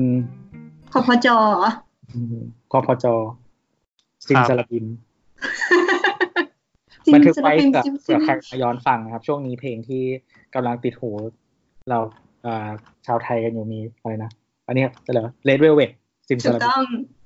แล้วก็ อ๋อเหร มี อไม่เคยได้ยินเลย ยังโอมครับกุชชี่เบล อ้าวเหรอ เอออันนี้ก็ไม่เคยได้ยิน ไปฟังกุชชี่เบล กูชิเปลยังไม่ได้ฟัง อ๋อเหมือนเคยเคยเคยได้ยินมีคนพูดถึง เอล อ๋อ เรายี่ได้ยินแต่ชิปกับเดลอะ ชิปกระเดวยังไม่ได้ฟัง ไปฟังไปฟัง อันนี้ทำลายใสเนี่ยทำลายใส เด็กๆเด็กๆเสพได้ คือเหมือนเหมือนเราเห็นเราเห็นกุชชี่เบลจากไหนไม่รู้แต่ว่าเหมือนไม่ใช่จากไทำลายมาจากจากที่หนึ่งอ่ะอ๋อมาจากไทำลายนี่แหละแต่ว่าเหมือนนิดนึงอ่ะแล้วก็แต่ซิมซาลาบิมไทำลายเราอะเยอะมาก จิมสปิมของเราก็เยอะมาก เออแล้วก็ เราไม่เคยเห็นเลย ค่อยมาชิปกระเดลนี่แหละชิชิปกระเดลนี่มาทีหลังแล้ว อ๋อ มันมันกุชชี่เบลก่อนแล้วมาซิมซาลาบิม เอองั้นเราข้ามอันนู้นมาเลยมาเจอนี้เลย อ่ะไหนนะเขาถามว่าอะไรนะคุณชิปกับเดลอะไรนะ เขาบอกอ่าอ่ามาเข้าคำถาม อ่า ผับร้านเหล้าที่สร้างบนตึกแบบพวก ไม่พอไม่พูดชื่อ ก็คือมัน อ่า เป็นร้านร้านหนึ่งที่แบบเป็นธีมเกาหลีนะครับ อ่า อยู่ซอยสอง ครับจะไม่ ใช่ บอก ซยสง ชื่อ นั้นอันหนึ่ง ครับ ครับ อย่าขยี้มากอย่าขยี้มากเดี๋ยวเป็นแซม มันถูกกฎหมายจริง ๆหรอ ทางเข้าทางออกก็แค่ถ้าสมมติไฟไหม้มาไม่เป็นแบบซานติก้าเลยหรอ โอ้ ไม่ไม่เคยไปสักที่เลยอะ ก็ไม่เคย มันจะ ไป เรียกว่า เกิดแบบ มัน นึ จะ ง เรียกว่าเป็นเป็นเป็นบาร์ลับอะไรอย่างงี้ป่ะมันเกี่ยวกันป่าวะ คือเหมือนไอผับไออันที่บอกว่าเป็นธีมเกาหลีอ่ะคือเราเคยเห็นรูป อ่า ที่คนถ่ายมา มันเป็นเหมือนแบบห้องแถวอะแล้วก็ อืม แล้วก็ว่างๆอะเหมือนแบบทาสีขาวๆอะไรเงี้ย แล้วก็ใช้ไฟ ใช้ไฟแบบไฟสีช่วยอะ อ่าฮะ อ่า โอเค เห็นละ นั่นแหละ ก็ไม่ไม่รู้ของจริงเป็นยังไง แต่ว่าตอนเห็นรูปครั้งแรกรู้สึกเหมือนแบบ เหมือนเหมือนเหมือนเคยไปเที่ยวเวียดนามเมื่อประมาณสักแบบ ประมาณแบบเจ็ดแปดปีที่แล้วอะ อ่า ซึ่งซึ่งไม่ใช่ไม่ใช่เมืองใหญ่ไม่ใช่เมืองใหญ่ด้วย เป็นเป็นเมืองแบบเล็ก เป็นเมืองแบบขนาดกลางๆของเวียดนามอะไรเงี้ยก็เป็นผับห้องแถวแบบนี้เลย ก็คืออาคารดัดแปลงนั่นเอง เป็นความรู้สึกแรกที่ที่ที่เห็นรูปแล้วก็คิดถึงแบบผับอันนั้นเลย ก็มี เหรอเหรอมันเป็นไงวะ เดินไปผนังเหมือนกัน เออไม่คือเหมือนเพื่อแบบเหมือนมันเป็นแบบห้องขาวๆทาสีอะไรเงี้ย แล้วก็แบบไม่มีอะไรเลย ไม่มีความแบบเขาเรียกว่าอะไรอ่ะ เออมันบ้า ไม่ น มีการ ม เดคอเรทไม่ไม่ได้เดคอเรทอะไรดีๆใช่ไหมไม่เหมือนร้านกาแฟ เออเออ ไงอ่ะ คือคือดีกว่าร้านเหล้ายาดองนิดนึงตรงมีผนังอะ คือเราอะเราเข้าใจว่า เอ่อธุรกิจร้านเหล้าเนี่ย มันเป็นธุรกิจที่มาเร็วไปเร็วอะซึ่ง อืม ซึ่งธุรกิจอย่างเงี้ยมันไม่ควรลงทุนมากอะ ไม่มันอยู่ที่คอนเน็ชัน สมมติ คอนเนคชั่นโควตาหกเดือนอะไรอย่างเงี้ย ต้องถอนทุนคืนภายในสามสามเดือนแรกอะไรอย่างเงี้ยสามเดือนหลังค่อย ค่อย ค่อยกำไรเสร็จแล้วก็ต้องปิด เฮ้ยคือภาพที่ตัวส่งมานี่มันดูเหมือนโรงอาหารมากเลยนะ ใช่ คือก็บอกอยู่บอกว่าเห็นคานเห็นเดินสายไฟลอย ใช้ท่อลอยด้วยนะ ไม่ใช่ไม่ใช่อลูมิเนียมนะ ท่อพลาสติกกับท่อแป๊บ เป็น นี่ ร้า แห น ละ ที่ดูสว่างมากเลยอ่ะ เฮ้ย ใช่ มัน ใช่ มันลอฟหรือเปล่า คือมันคือคือคือเรารู้สึกว่าถ้าร้านที่ที่แบบ decoration ห่วยอ่ะก็ไม่ไม่ไม่ต้องห่วยก็ได้ แต่ว่าปกติร้านเหล้ามันไฟมันจะสลัวกว่านี้ ถูกต้ อ่า อง อ่าอ่า เออไม่ไม่ไม่ต้องห่วยก็ได้ เพราะเพราะฉะนั้นเราจะไม่เห็นพวก imperfection ทั้งหลายที่มึงทำมา อ่า คราบอ้วกที่เช็ดไม่หมดอะไรอย่างนี้เราก็จะไม่ เอ เห็น อ ก็คือกลางคืนแม่งสวยมาก อย่าไปตอนกลางวันนะคะ อ่า เอออ อ่าถ้าใครนึกภาพไม่ออกลองไปเปิด MV ของฮิวโก้มันจะมีเพลงหนึ่งชื่อเพลงบันไดสีแดง เป็นเพลงที่เขาไปถ่ายที่ อันนี้มันมีดราม่านะ ชื่อร้านทีเด็ด99 ทีเด็ด99 อยู่ที่แถวๆปฏิพัฒน์หรืออะไรสักอย่างคือเราเราเราได้ยินมาจากรายการครูไวยแล้วก็นึกได้ว่าเออ โซนแบบสเก็ตชี่มาก แล้วคือเขาบอกว่าเจ้าของร้านเขาก็เดือดร้อนหนัก เพราะว่าภาพลักษณ์ของร้านเนี่ยก็กลายเป็นซ่องไปเลย ซึ่ง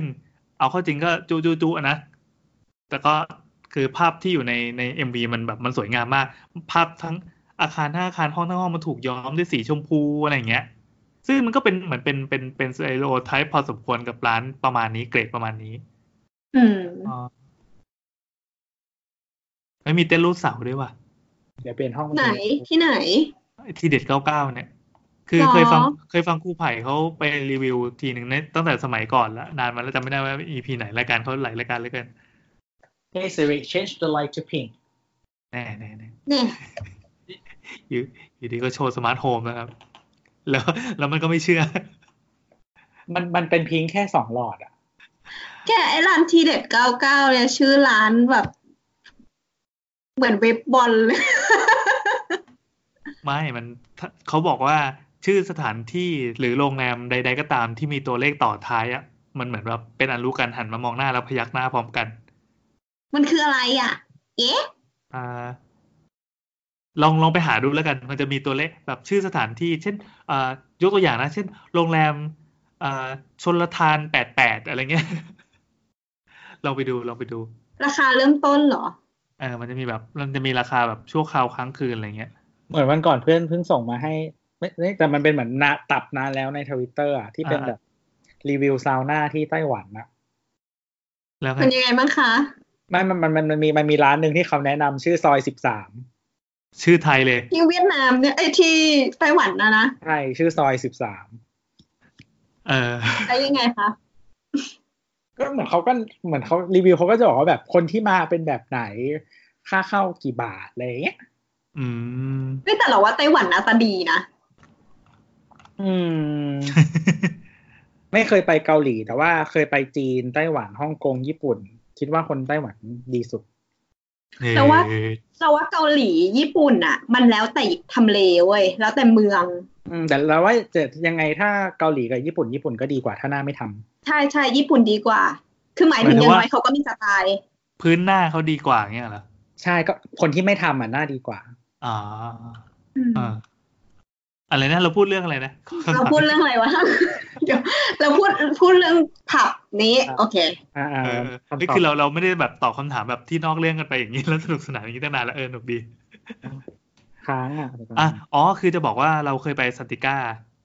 อุ้ย หรอ แต่เราไม่ได้ไปไปไปเพื่อเที่ยวไปกินเหล้านะคือพอดีมีเพื่อนที่เขาเป็นพิธีกรของงาน งานประกวดเราไม่แน่ใจว่าเป็นสาวลีโอ หรือสาวแม็กซิมอะไรประมาณเนี้ยที่แบบแบบเหล่าชายหื่นก็จะไปมุงกัน พอดี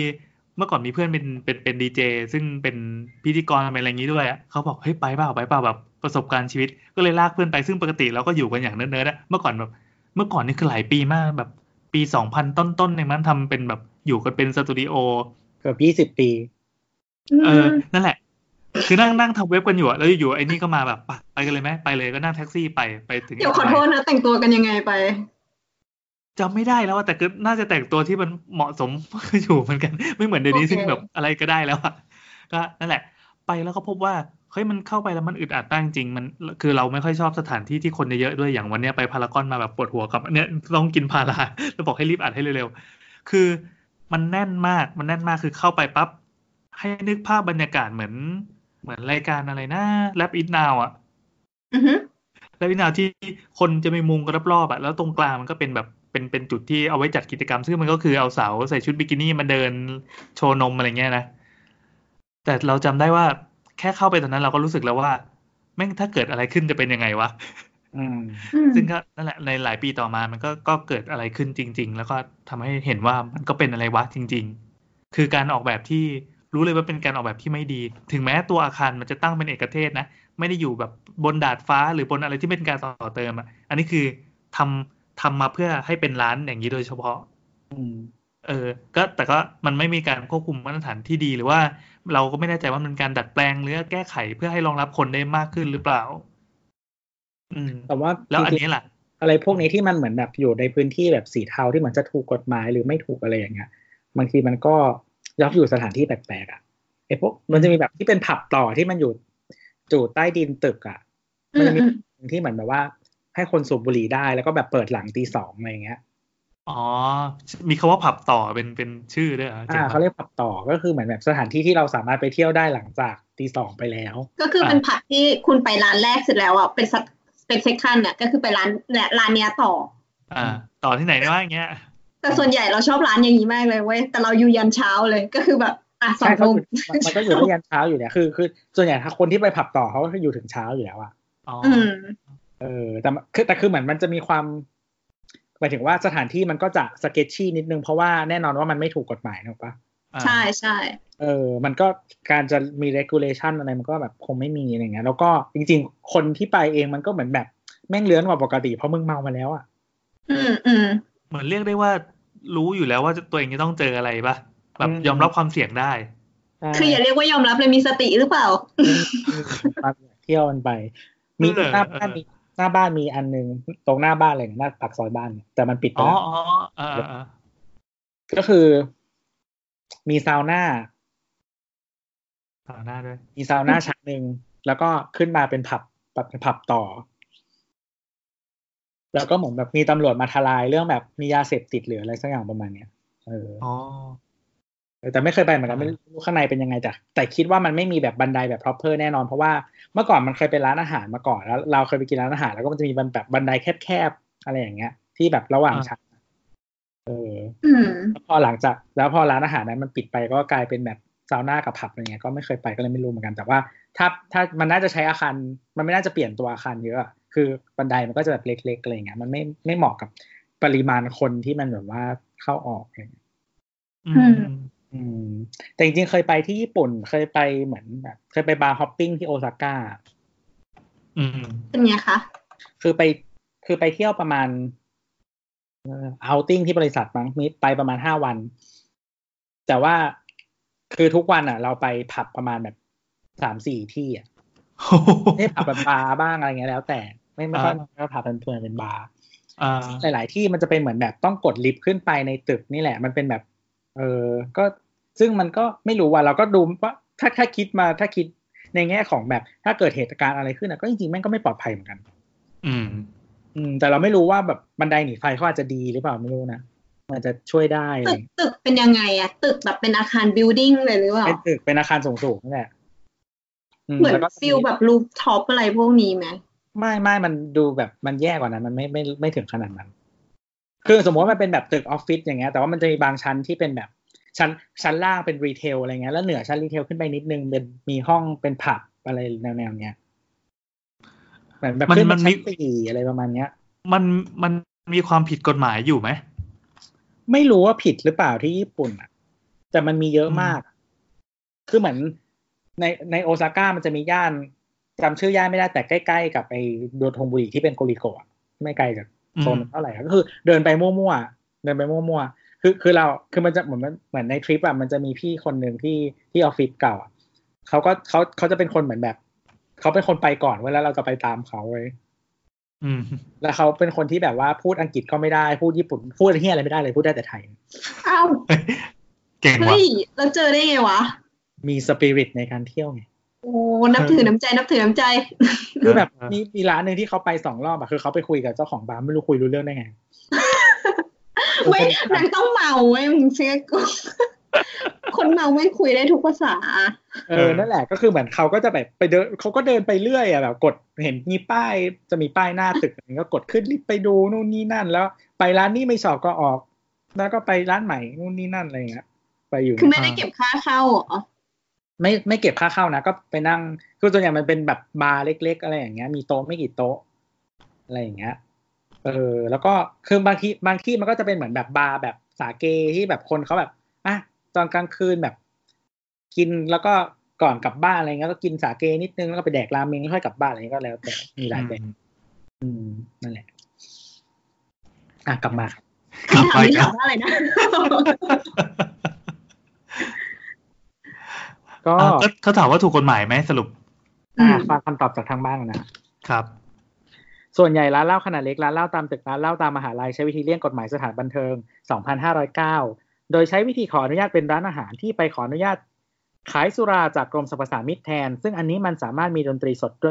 ด้วยได้ ดังนั้นพอมันไม่ถึงกับเป็นสถานบริการที่มันกำหนดเรื่องประเภทความปลอดภัย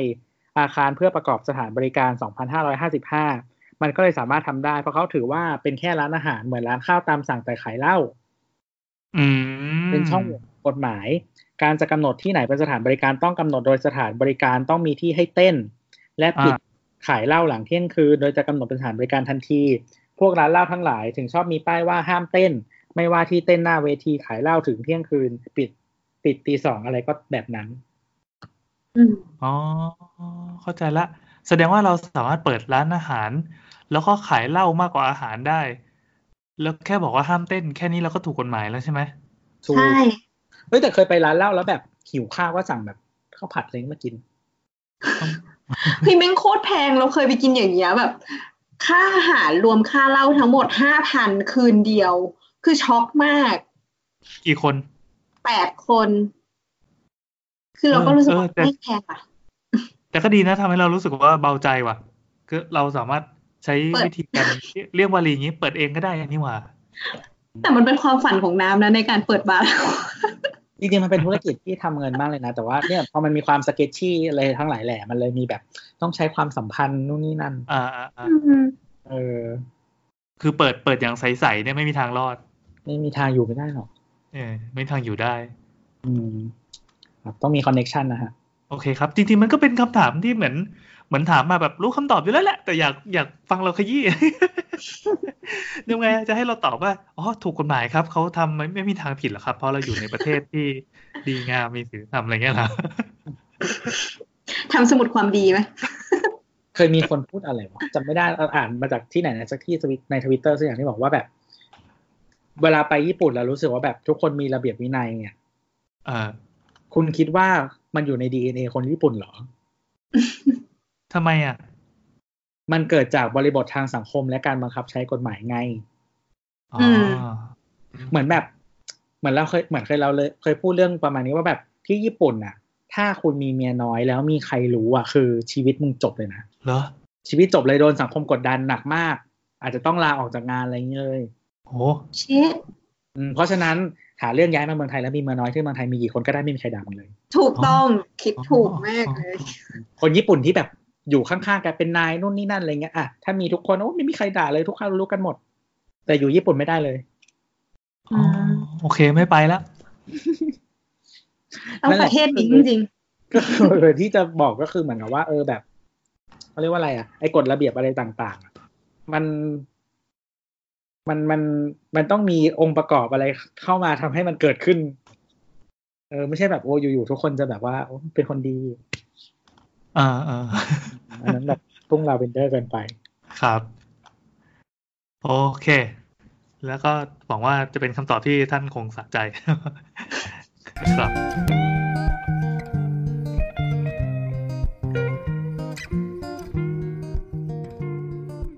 คำถามต่อมานะครับ จากคุณชวิน ๆอีส อีสชวิน เออ ที่คอนโดกำลังวอกันเรื่องตั้งศาลพระภูมิ อยากถามแฟนๆ YouTube นะ และสาวๆ ๆ นะ ให้ช่วยแชร์ประสบการณ์ต่อสู้เพื่อสิ่งศักดิ์สิทธิ์กันครับ ไม่ไม่ถาม YouTube อ่ะ ก็นี่ไงเขาแท็ก YouTube ด้วย อ๋อครับครับ อ่า แล้วก็มีแบบแคปแคปกรุ๊ปไลน์คอนโดมาให้ดู อ่า อืม บุคคลที่หนึ่ง มีดราม่า ไม่เห็นด้วยครับ เพราะควันและกลิ่นทูบจะลอยเข้าทางหน้าต่างห้องผมครับ อ่า ตอนนี้มีเวลามีคนมาสูบบุหรี่แถวนั้น ทั้งกลิ่นและควันก็ลอยเข้าไปอยู่แล้วครับ คนที่สองบอกว่า การจุดทูบเดี๋ยวนี้มีทูบไร้ควันแล้ว อ่า แล้วก็มีคนที่สามไม่อยากให้มาสูบบุหรี่แถวนั้นเหมือนกันค่ะ เดี๋ยวนี้ได้กลิ่นตลอดเลย อืม อ่า แล้วก็คนที่หนึ่งน่าจะคนที่หนึ่งแหละกลับมาใหม่ ผมก็ยัง คนนิ ไม่ รันดร์ ดีแหละครับเพราะผมได้รับผลกระทบโดยตรงจะโหวตผมก็ไม่เห็นด้วยครับเพราะส่วนใหญ่ไม่ได้รับผลกระทบเหมือนผมซึ่งเป็นส่วนน้อย อื อ่าแล้ว ม สิ ควรตั้งศาลหน้าผมว่าที่ตรงนั้นจะได้ไม่มีใครไปสูบบุหรี่ ส่วนการไหว้ศาลไม่ได้ไหว้ทุกวัน หรือใช้ทูบไร้ควันก็ได้ อืมก็จบภาพที่แคปมา แต่เราชอบ ชอบตรง announce เขาเขียนว่ารายชื่อห้องชุดเข้าฉีดสารเคมีกำจัดแมลงวันที่ เออดีดีดีตั้งเป็นชื่อเลยใช่ไหม มันเห็นชื่อคอนโดด้วยแหละ เออเออเออ หรอไหนฉันดูดี อ่านแล้วกันอ่ะ เดี๋ยวก็อยากจะไปรู้แบบไม่ได้เกี่ยวอะไรกับเราเลย อ่ะมันมีมันมีเซตต่อมา ตอนนี้มีฝ่ายโปรเจ้าที่มาเสนอให้ใช้ทูบแบตเตอรี่ อยากลั่นไปเหลือเกินว่า เจ้าที่มึงคืออีลอนมัสก์เหรอ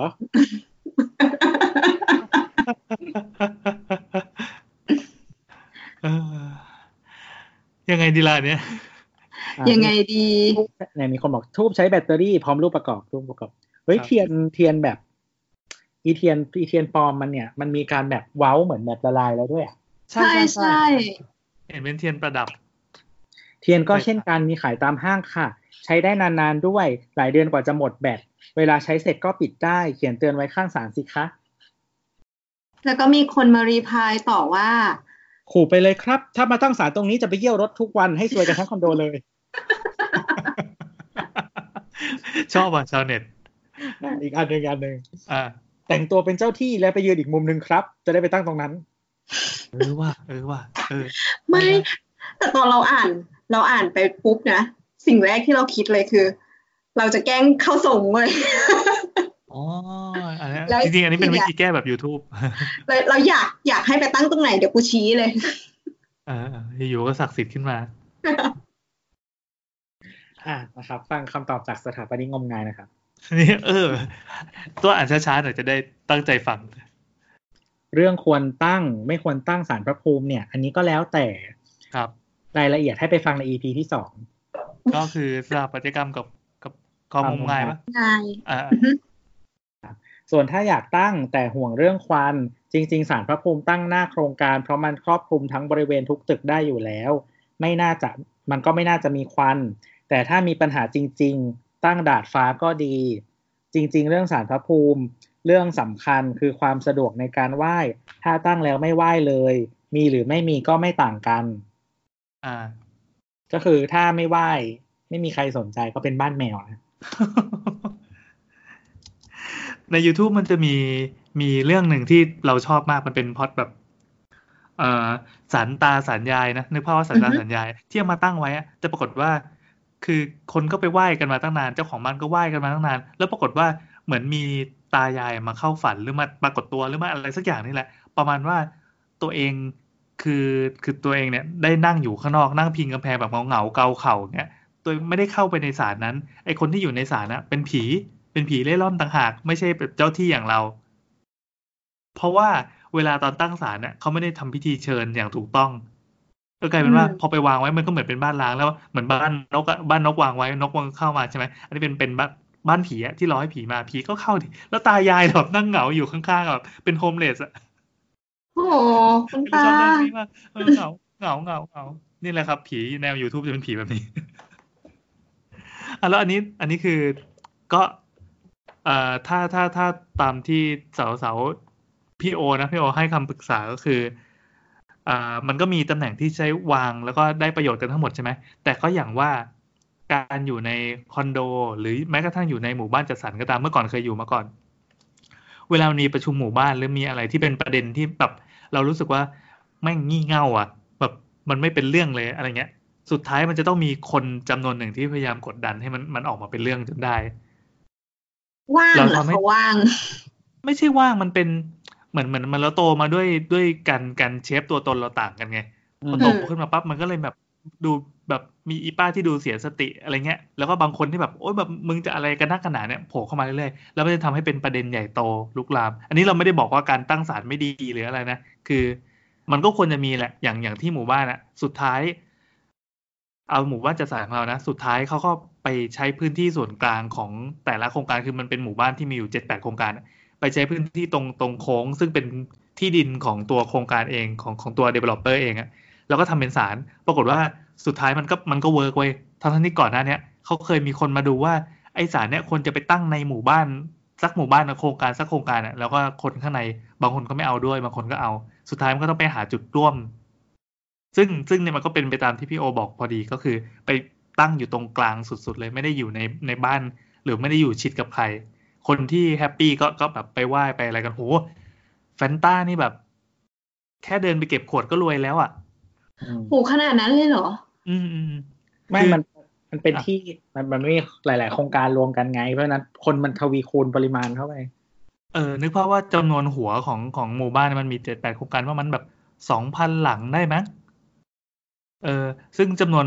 จำนวนคนทั้งหมดเนี่ยมันทำให้แบบมีแฟนต้าอยู่เยอะ แล้วก็สารพระพรหมก็เลยกลายเป็นสารศักดิ์สิทธิ์ละ เพิ่งมาใหม่นะแบบมามาแค่ไม่กี่ปีที่ผ่านมาเนี่ยแต่กลายเป็นสารศักดิ์สิทธิ์ที่คนมาแบบ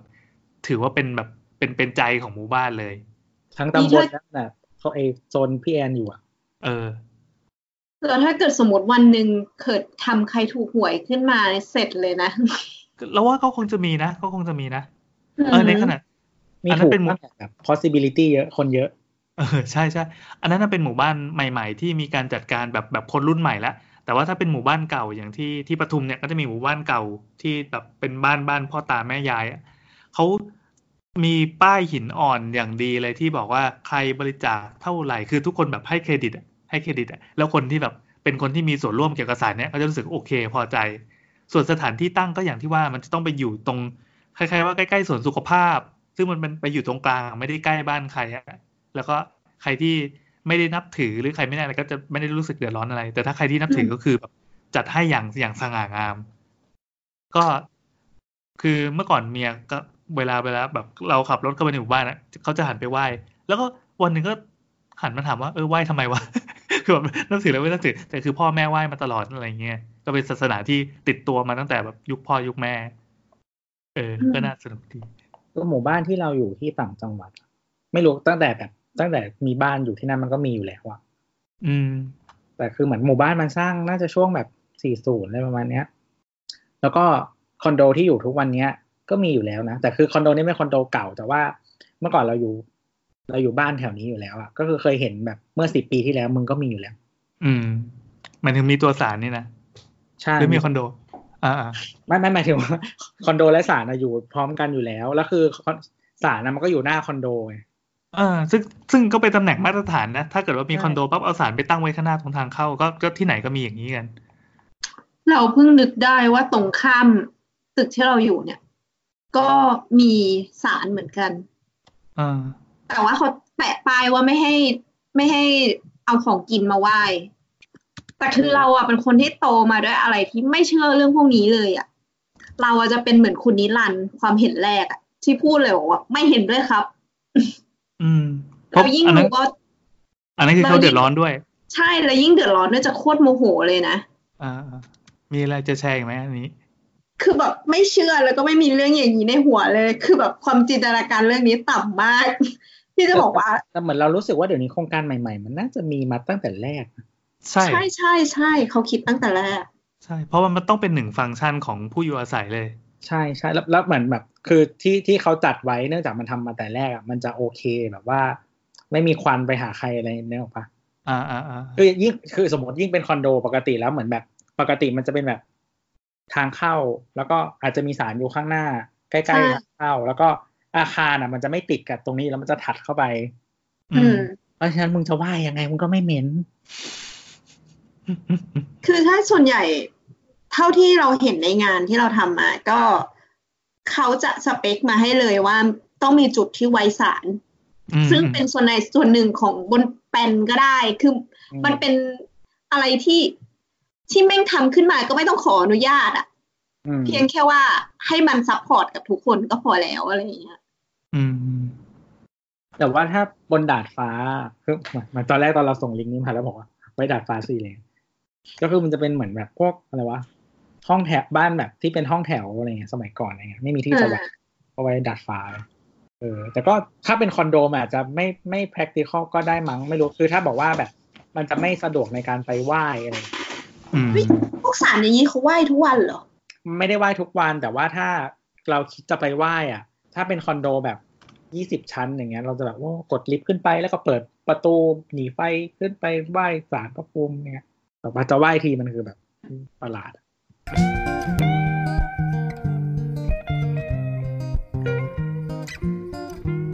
ต่อไปคำถามสุดท้ายเนาะมี ครับ อยากจะขอบคุณผู้สนับสนุนใจดีนะครับ มีคนให้ให้การสนับสนุนเรามานะครับ ให้ตังค์นั่นแหละ ให้ตังค์ เราจะได้มีข้าวกินต่อไป ก็คือเขาให้เรามาหลายรอบแล้วแหละ อืม โอ้ใจดีมากเลย เราจะทำอะไรให้เขาดีมากเนี่ย เราก็กินอย่างมีความสุขไง เข้าใจว่าเขาเขาไม่ได้พูดอะไรเลยนะ คือเวลาเขาส่งมาเขาจะส่งส่งสลิปว่าโอนตังค์ให้แล้วนะ แล้วก็ดีเอ็มมาให้จบแล้วไม่ได้พูดอะไรเลยเว้ย แล้วก็แบบ เฮ้ย แบบชิบหายแล้วเราจะเล่นมุกยังไงเพื่อขอบคุณเขาดีวะ แต่แต่ แต่ จริงว่าเราเราก็พอจะแปลแปลน้ำเสียงที่เขาส่งมาโดยไม่ได้พูดอะไรออกว่าแบบมึงทำให้ดีๆแล้วกันอะไรเงี้ย ตั้งใจทำหน่อยแล้วกันเลยเออ โอ มัน เค ก็ ค่ะเดดดี้ ครับ ก็เป็นการกดดันนะครับ ด้วยเงิน ซึ่งเราโอเค ครับ กดมาเยอะๆครับ ก็ได้ก็ได้ อ่า เป็นว่าเราเราเราจะขอบคุณนะครับ แล้วก็ซาบซึ้งในน้ำใจนี้ เราจะตั้งใจทำงานต่อไปแล้วก็เละๆอย่างนี้แหละ ครับผมก็เดี๋ยวเดี๋ยวมื้อหน้าที่เรากินเดี๋ยวเราจะถ่ายรูปลงแอคสอนสาว โอเค อ่ะแล้วมีอะไรจะพูดก่อนเข้าคำถามอีก ๆครับ ผมก็เหมือนตะกี้ที่ที่เราแนะนำตอนเก่าๆไปอะครับ ไม่ว่าจะเป็นตอนเอ่อสถาปัตยกรรมกับความงมงาย หรือว่าตอนฮ่องกงในฮ่องกง เออเออ เออแล้วมันก็จะมีเรื่องของอะไรนะ คนจนเล่นหวยคนรวยเล่นอสังหา แล้วก็ตอนคอนโด ชื่ออะไรวะ อะไรวะคนรวยเล่นคอนคอนโดอะไรสักอย่างอะเราหาดูแล้วกัน มันคล้องกันหน่ะจริงๆแล้วอ่ะ อ่าอ่า เออ นั่นแหละ อันนั้นก็ถ้าถ้าฟังด้วยพวกแบบ Apple Podcast หรือว่า Spotify อ่ะ มันจะไล่ได้ไม่ถึงมันเป็นตอนค่อนข้างเก่าแล้ว อืม อืม ก็จะมาแนะนำแอปหนึ่งมีทั้งอ่าใน Android แล้วก็ iOS นะครับ แล้วก็มีหน้าเว็บให้ใช้ด้วย อ่า มันซิงก์กันซิงก์กันได้ชื่อ Castbox Castbox นะครับ ครับ C อ่า A อันนี้คือ iOS ก็มีเหรอ ใช่ใน iOS ใน iOS มี Android มีหน้าเว็บ อ๋อ ใช้ได้หมดเลยชื่อ Castbox นะครับ แล้วก็ข้อดีของ Castbox ก็คือ เนื่องจากว่าเอ่อ Get Talk ของเราทั้งหมดเนี่ยมันเราเราใช้เอ่อเราใช้ระบบหลังบ้านมันคือ SoundCloud เนาะซึ่ง SoundCloud อ่ะ มันจะแบ่งเป็น playlist ได้ ซึ่งเราอะทำ playlist ไว้แยกรายการไว้ อืม ก็คือถ้าของสาวๆหรือ YouTube มันจะแยกปีด้วย อ่า เพราะว่ามันเยอะจัด อ่า มันก็จะมีแบบสาวๆสาวปี 2017สาวๆสาวปี 2018สาวๆสาวปี 2019 อะไรเงี้ย ซึ่งอ่าใน Cashbox เนี่ย มันจะสับจะ subscribe ทั้ง Get Talk ทั้งทั้งหมดเลยก็ได้ หรือ subscribe แค่สาวสาวสาวๆ2019เงี้ยก็ได้ อ๋อ เกิดแบบเกลียดรายการอื่นอยากฟังรายการเรารายการเดียวอะไรอย่างนี้ ครับ ก็คือมันแยกแยกได้หมดเล คน ย ลุก คือมันมันมันจะง่ายถ้าแบบไม่รู้ถ้าอยากฟังแค่บางรายการอยากจัดการหรืออะไรอย่างเงี้ย ของซาว อ่า เนี้ยมันใช้ได้เลยแล้วก็ย้อนฟังได้ นั่นแหละ ได้ได้ตั้งแต่ EP แรกของสาวสาวๆเลย อ๋อ ก็จะหมดปัญหาว่าเอ่อฟีดส่วนใหญ่นะฟีดมันจะตันอยู่แค่ประมาณหนึ่งอะคือแบบฟังได้แค่ตอนใหม่ๆ พอย้อนกลับไปเก่าๆมากๆ มันจะไม่มี แล้วอีช่องจักรวาลเก็ตท้องนี่ยมันก็เป็นบ้าอะไรไม่รู้คือ รายการแมันเยอะมาก พอเยอะมากปั๊บมันก็ยิ่งดันดันดันดันของเก่าหายไป อืม แคสบ็อกช่วยคุณได้ ครับ โอเค มาเข้าคำถามกันเลยสุดท้ายของคืนนี้ไอยของของอีพีนี้ ใช่ เดี๋ยวเดี๋ยวรู้ว่าง่วง คำถามสุดท้ายนะคะ จากคุณสมิตตี้ ส่งมาที่แอดสาวสาวๆติดรายการนี้มานานแล้ว ในชีวิตไม่มีโอกาสได้ยุ่งเกี่ยวกับการทำบ้านเลย เลยมีคำถามสุดแฟนตาซี รบกวนแทนค่ะ ในโลกนี้ อือฮึ AOB West ห้องน้ำสาธารณะควรจะออกแบบยังไง คิดว่าคุณน้ำคงรู้จักคำนี้อยู่ ฝากอธิบายคนอื่นๆด้วยนะคะ ขอบคุณสำหรับคำตอบล่วงหน้าค่ะ ภาษาต่างดาวมาเลย น้ำช่วยแปลเป็นไทยห น่อย ฉันแฮปปี้มากแก ทำไม เพ อะ ราะว่าฉันเลิฟเวิร์ดนี้มาก ทำไมอ่ะ เอโอเอเอบีโอเวอร์สมันย่อมาจากโอเมก้าเบต้าไม่ใช่อัลฟาเบต้าโอเมก้า อ่า นี่คืออะไร classify X-Men เหรอ เฮ้ยเฮ้ยเดี๋ยวเดี๋ยวเดี๋ยวขยี้มันต่อ มันมันก็เป็นคลาสนั่นแหละ มันก็คือ จริงๆมันมันถูกตีความมาจากคลาสของกลุ่มบูฟอะพวกหมาป่าที่มันจะอยู่กันเป็นกลุ่มใช่ไหม มันจะมีตัวที่เป็นอัลฟาที่เป็นกลุ่มจ่าฝูงเบต้าแล้วก็โอเมก้าซึ่งจะเป็นส่วนใหญ่ก็คือตัวเมีย อืม แต่ว่าอันเนี้ยมันถูกตีความมาในแนวแฟนตาซีก็คือ มันถูกใช้เพื่อตอบคำถามเกี่ยวกับผู้ชายท้องได้อะ ผู้ชายท้องได้ เกี่ยวเยี่ยอะไรกันวะ คือเนี่ย สมมตินะ โลกใบเนี้ย มันมี first gender ก็คือคุณเกิดมามีจูเป็นผู้ชาย มีจิ๋มเป็นผู้หญิง อืม เมื่ออายุ 15 ปีอ่าจะมีฮีทแรก ถ้าคุณมีฮีทแรกนั่นคือคุณเป็นโอเมก้า คุณไม่มีฮีทจนไปนานๆ ก็คือคุณคือเบต้า เป็นเพศเจนเดอร์ธรรมดา หรือว่า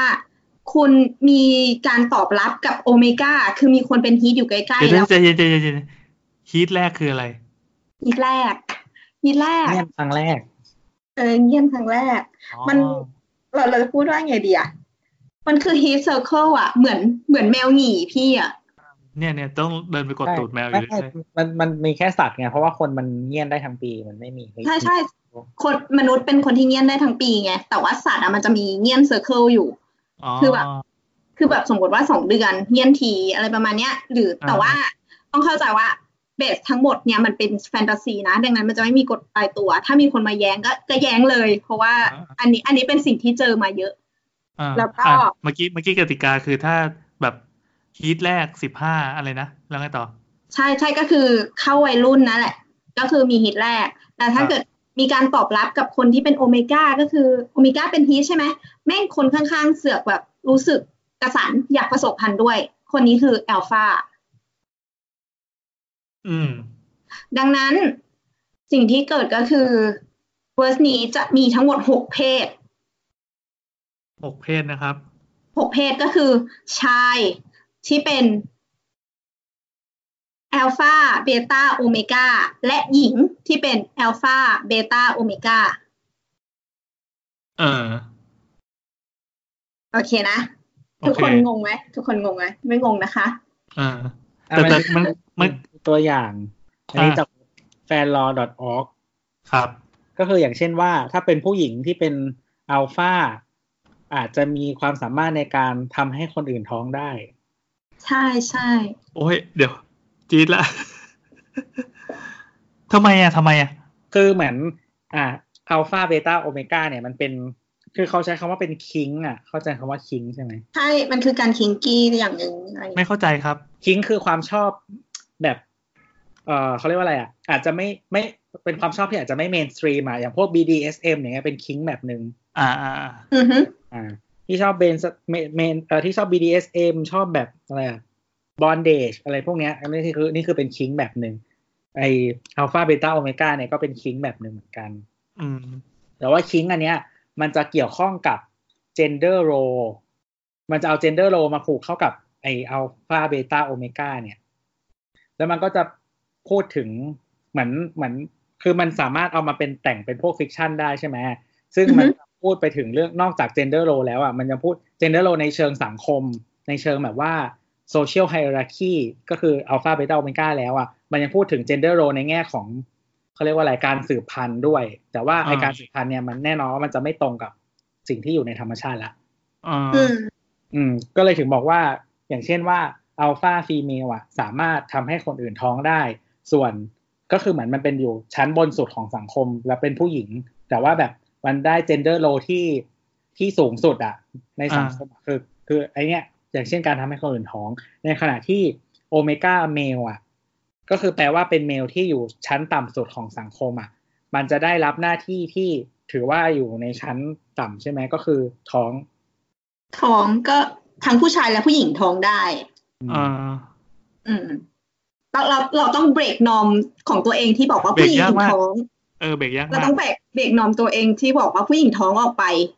อืม แล้วเปลี่ยนนอมตัวนั้นมาเป็นบอกว่าโอเมก้าท้อง อ๋อ อ่าโอเค โอเค เอาจริงๆมันจริงๆมันมันไม่จำเป็นต้องเป็นผู้ชายผู้หญิงด้วยซ้ำใช่ไหมมันแค่แบบให้ให้ดูลักษณะไออัลฟาโอเมก้านี่ก็พอ คือผู้หญิงผู้ชายคำว่าผู้ชายผู้หญิงอะมันคือเจนเดอร์ที่แบ่งรูปร่างไงรูปลักษ อ่า ณ์ ลักษณะกายภาพของตัวเองออกมาอย่างเงี้ย อ่าก็แค่เพศสภาพ ใช่ อืม เอ้ยแต่ว่าเอ๊ะเหมือนเคยเล่าเป็นในตอนไหนไม่รู้ไฮยีน่าตัวเมียมีจูนะ อ่าคุ้นๆที่เคยบอก เออ คือมันมันเหมือนมันมีจำคำไม่ได้แต่ประมาณว่ามันเป็นจูเทียมอ่ะก็คือเหมือนมัน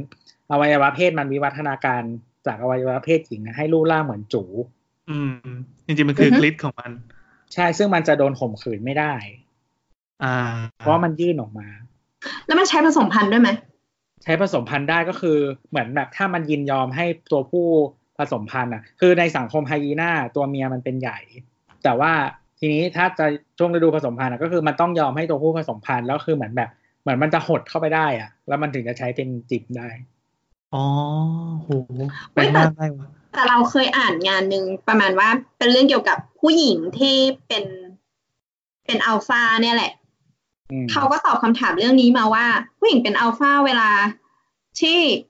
ลักษณะกายภาพของอวัยวะเพศอะเวลาที่ผสมพันธุ์อะเราพูดว่าผสมพันธุ์ก็คือ คนที่ฉีด ฉีดสเปิร์มเข้าไปอะอวัยวะเพศมันต้องเป็นลักษณะงวงใช่ไหม อืม อืม อืมทีเนี้ยไออวัยวะเพศของผู้หญิงที่เป็นแอลฟาเนี่ย มันไม่มีงวงออกมาดิเราจะบอกว่า ไอไอตัวแฟนตาซีเนี้ยคือมีคนทำเรื่องที่มันซีเรียสมากเว้ยเช่นการเขียนอนาโตมีร่างกายมนุษย์ออกมา เพื่อตอบคำถามว่าเราผสมพันธุ์กันยังไง ท้องยังไงหรือว่าเวลาที่ผู้ชายท้องอะ่ะ ไอตัวมดลูกที่รองรับเด็กอะ่ะ มันไปอยู่ตรงไหนอ่ะ คือแบบมีคนทำเรื่องอย่างนี้ไว้เยอะมาก ถ้าเอาคีย์เวิร์ดไปหาอ่านก็จะสนุกดี ทั้งหมดนี้คือเพื่อทำไปทำไปเพื่ออะไรอ่ะ เป็นความชอบไง ความช เอ่ อบ อ ไง หมายความว่า หมายความว่าเหมือนเราเราเราตั้งโลกขึ้นมาหนึ่งโลกใช่ไหมแล้วก็ต่อ ใช่ ยอดจากมันต่อจินตนาการไปเรื่อยๆใช่ไหมนอกจากนอกจากเรื่องเนี้ย มันจะมีเรื่องอื่นอีกไหมที่ที่ที่อยู่คนเอ่อเรียกว่าอะไร น่าจะเป็นเรียกว่าคนละจักรวาลกันใช่ไหม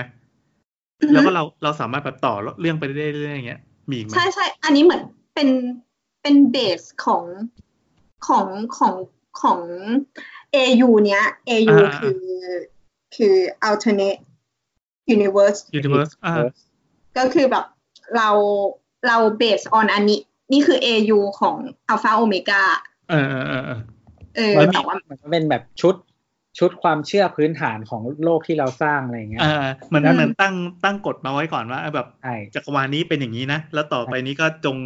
จะมีกี่เรื่องหรือมีอะไรก็ตามที่เกิดขึ้นก็เบสออนจักรวาลนี้ ใช่ เอ้ยแต่เราเคยอ่านที่มันมีคนบอกว่าทำทีสีเกี่ยวกับเรื่องนี้เลยนะ เหรอเออเออเออเอ ใช่ อ คือจริง ๆ แล้วมันน่าสนใจในแง่ที่ว่าหนึ่งคือมันแบกเบรกโนมสังคม คือทำลายความคิดของการเป็นมนุษย์ที่แบ่งชายหญิงออกไป แล้วมันก็ฉายภาพของการแบ่งเลเวลชนชั้นในสังคมขึ้นมาให้ชัดเจนมากขึ้น อย่างแฟนตาซีส่วนใหญ่ที่จะเขียนเกี่ยวกับเรื่องนี้ก็คือกลุ่มของคนที่เป็นแอลฟาคือกลุ่มคนชั้นบนเลย คือคนที่ทำหาอะไรก็เก่งหมด ดูดี เป็นผู้นำของสังคมทุกอย่าง แล้วก็โอเมก้าก็คือ ไม่มีใครต้องการ เพราะหนึ่งเขาไม่สามารถทำงานได้ สมมติว่าเป็นฮีทขึ้นมาก็คือเจ็ดวันต้องขังตัวเองหรืออะไร เพราะว่าเขาก็ตีความการเป็นฮีทเนี่ยเหมือนสัตว์อะเหมือนแมวขี่ที่เวลาที่มันเป็นสัตว์อะมันก็ไม่ทำอะไรเลย นอกจากอยากอยากอยากจะผสมพันธุ์ เออ เออ ก็คือเขาก็ขยี้ฉายภาพอันนั้นอะให้เหมือนเปรียบเทียบความเป็นสัตว์ของสัตว์อะในมนุษย์ขึ้นมา อืมอืมอืมอืมมีจักรวาลอื่นอีกไหม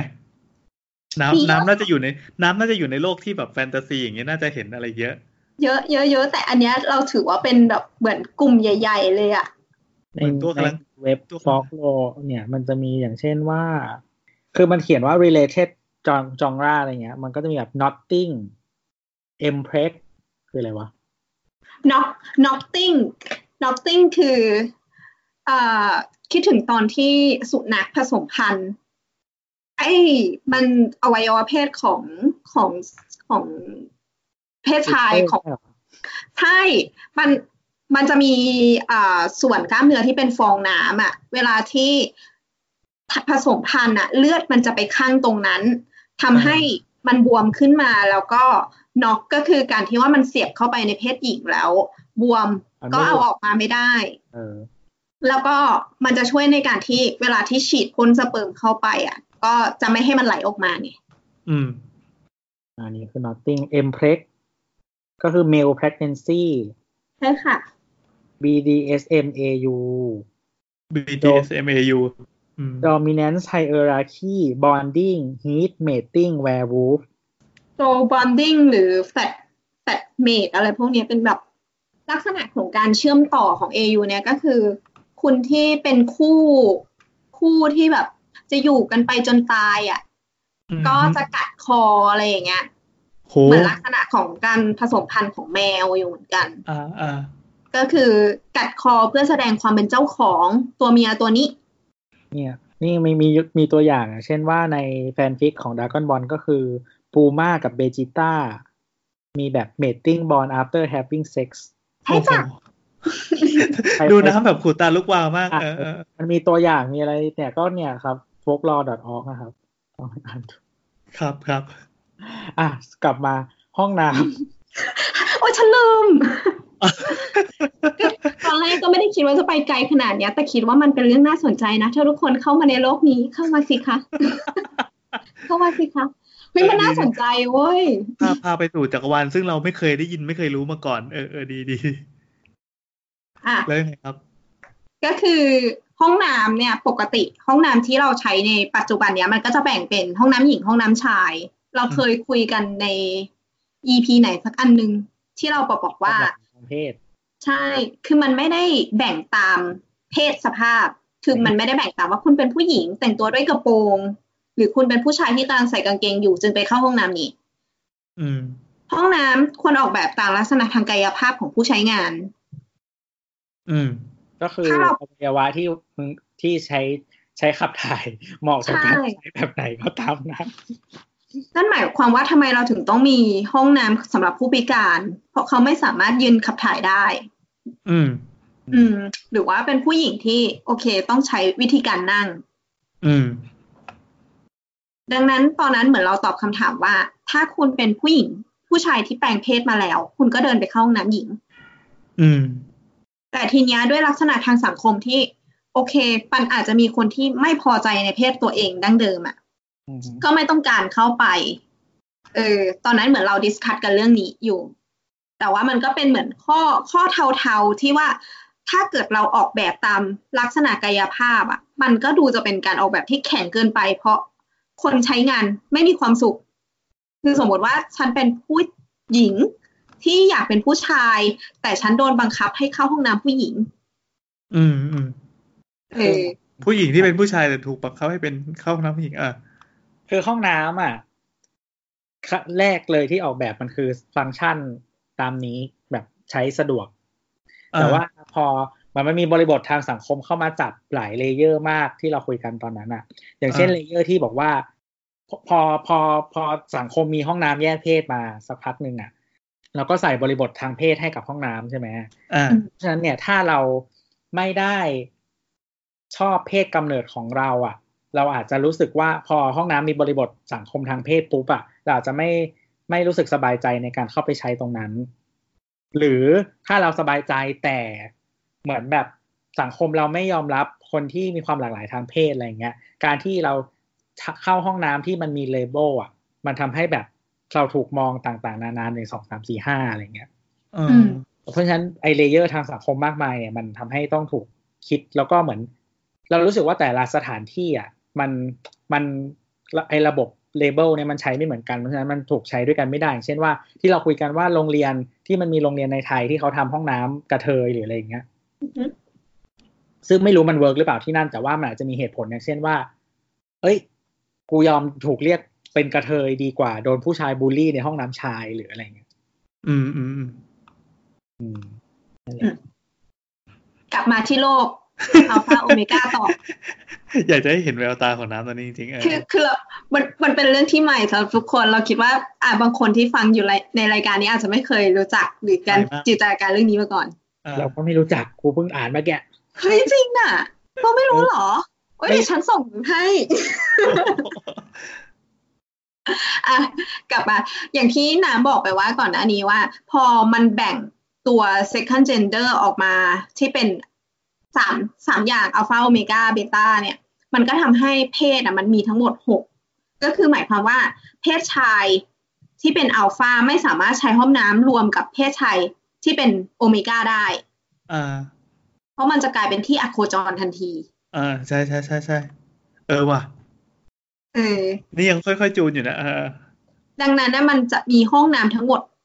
หกแบบ โอ้โห ถ้าแบ่งตามการใช้งานนะคะ อืม หรือ หรือ อ อ่ะ นูโตมึงไม่ต้องมี อาจจะมีแค่สี่แบบได้ เพราะว่าถ้าตามแบบแฟนตาซีอ่ะเบต้าคือไม่บวกไม่ลบกับใคร อาจใช้ห้องน้ำรวมกับ กับใครสักสักไทยหนึ่งก็คืออัลฟาหรือเบต้าได้ อืม แต่ว่าก็ต้องแบ่งเพศสภาพเจนเดอร์อยู่ดี เรื่องเรื่องนี้หนักมากหนักมาก หนักนะเฮ้ยแต่เราจะบอกว่าไอเนี้ยมันคือเรารู้สึกว่ามันเป็นแฟนตาซีที่ที่สนุกสำหรับเรา เพราะว่ามันทำให้เราคิดต่อได้กว้างมาก อ่า ๆ กว้างมากๆ และเห็นภาพมาก ๆ คือ เหมือนการที่เรามีประเพณีหรือวัฒนธรรมอะไรหลายอย่างที่มันแบ่งเพศของเราอะอย่างเป็นผู้ชายจะต้องได้ทำงานนอกบ้านอะไรอย่างเงี้ย อ๋อ เข้า แล้ว ใจ วั ละ นหนึ่งเราพูดว่ามันมีผู้ชายที่ท้องเว้ย อืมอืม เออ มันทำให้เรารู้สึกไม่สนุกอะสนุกตั้งแต่เริ่มคิดแล้วอะ อืมอืม แล้วเขาจะเป็นยังไงล่ะ ในเมื่อเขามีร่างกายที่เป็นผู้ชายอยู่นะ แต่ว่าเขาท้องได้อะไรอย่างเงี้ย อืม มันก็ต่อยอดไปเป็นอย่างอื่นต่อได้ ใช่ อืมอืมเข้าใจละอืมเฮ้ยมันมันก็เป็นความสนุกของการแบบมีจักรวาลอื่นๆ เออ เราไม่เคยรู้มาก่อนเลย คือแบบเราอยู่ในในโลกแบบมิติควอนตัม ซับซ้อนมากแต่ละ เออซับซ้อนมากซับซ้อนมากแบบปวดหัวตึ๊บตึ๊บตึ๊บเลย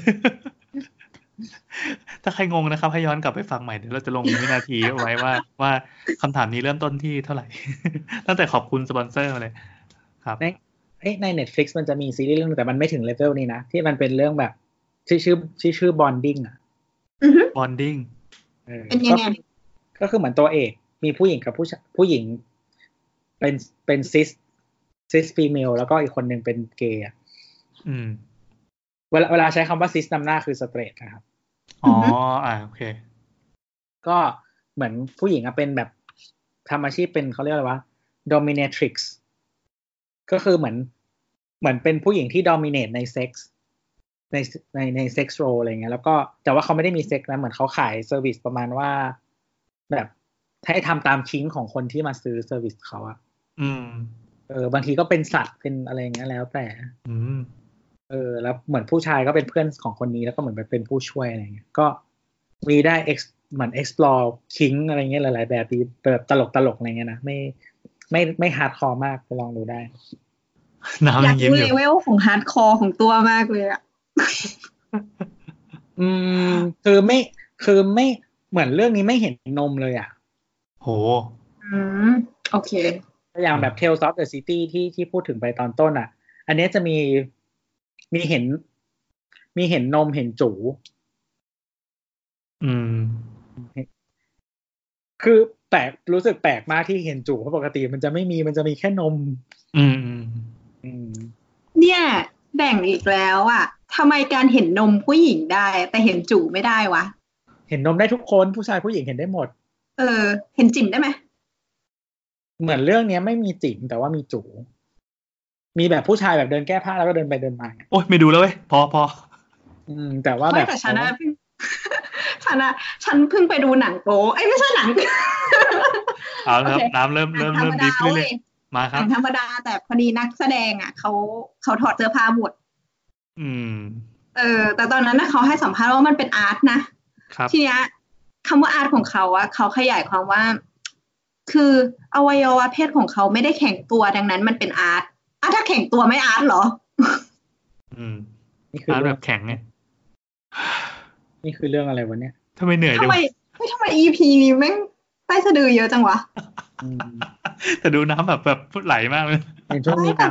X-Men อยู่ไปดูจูไมเคิลฟาสเปนเดอร์ ใช่ฉันเพิ่งดูมา มันมาอีกแล้ว แกคือแบบโอเค เรื่องนั้นอ่ะ มันก็โอเคไงคือ เขาหุ่นดีอ่ะสะโพกสวยอ่ะ มันถอดหมดแล้วมันก็ยังสวยอยู่ ชื่อเรื่องเชมครับถ้า ไอ้ ใคร ก่อนหน้านี้เราพูดว่ามันมีเรื่องไฮไลท์ที่เห็นก้นของ พี่ทอม ดิกสัน ใช่ เรื่อง แต่ ไฮ เรื่องเนี่ยแต่เรื่องเชมอ่ะ เรื่องเชมคือเห็นจูของไมเคิลฟาสเปน ใช่เห็นจุกของไมเคิลฟาสเบนเดอร์เลยนะเว้ยแกจะต้องไปดูนะเว้ยฉันแคปไปแล้ว แต่ไฟมันมืดไปหน่อยต้องไปปรับแสง พี่ตัดตรงนี้ได้ไหม เหมือนเพิ่งมันนึกอะไรได้ โอ้ย ปิดรายการกันเถอะ ครับครับก็จะสังเกตว่าข้อสุดท้ายเรา ไม่ค่อยให้ให้ความเห็นอะไรเพราะแบบโอ้โหแบบมีอะไรวิ่งในหัวเต็มไปหมด นะครับ โอ้ยยังจะเอาภาพจู่ให้ดูอีก ไหนไหนไหนไหนไหนเขาไม่เห็นเขาไม่เห็น โอ้ย โอเคครับ แล้วทั้งหมดนี้ก็เป็น เลยนะ ปิดไม่ถูกเลยกู ก็คือเป็นช่างเถิดนะครับ เป็นสาวสาว EP ที่หนึ่งร้อยเท่าไหร่นะเก้า เก้า ใช่ปะเก้าครับค เก้า รับ ก็มากัน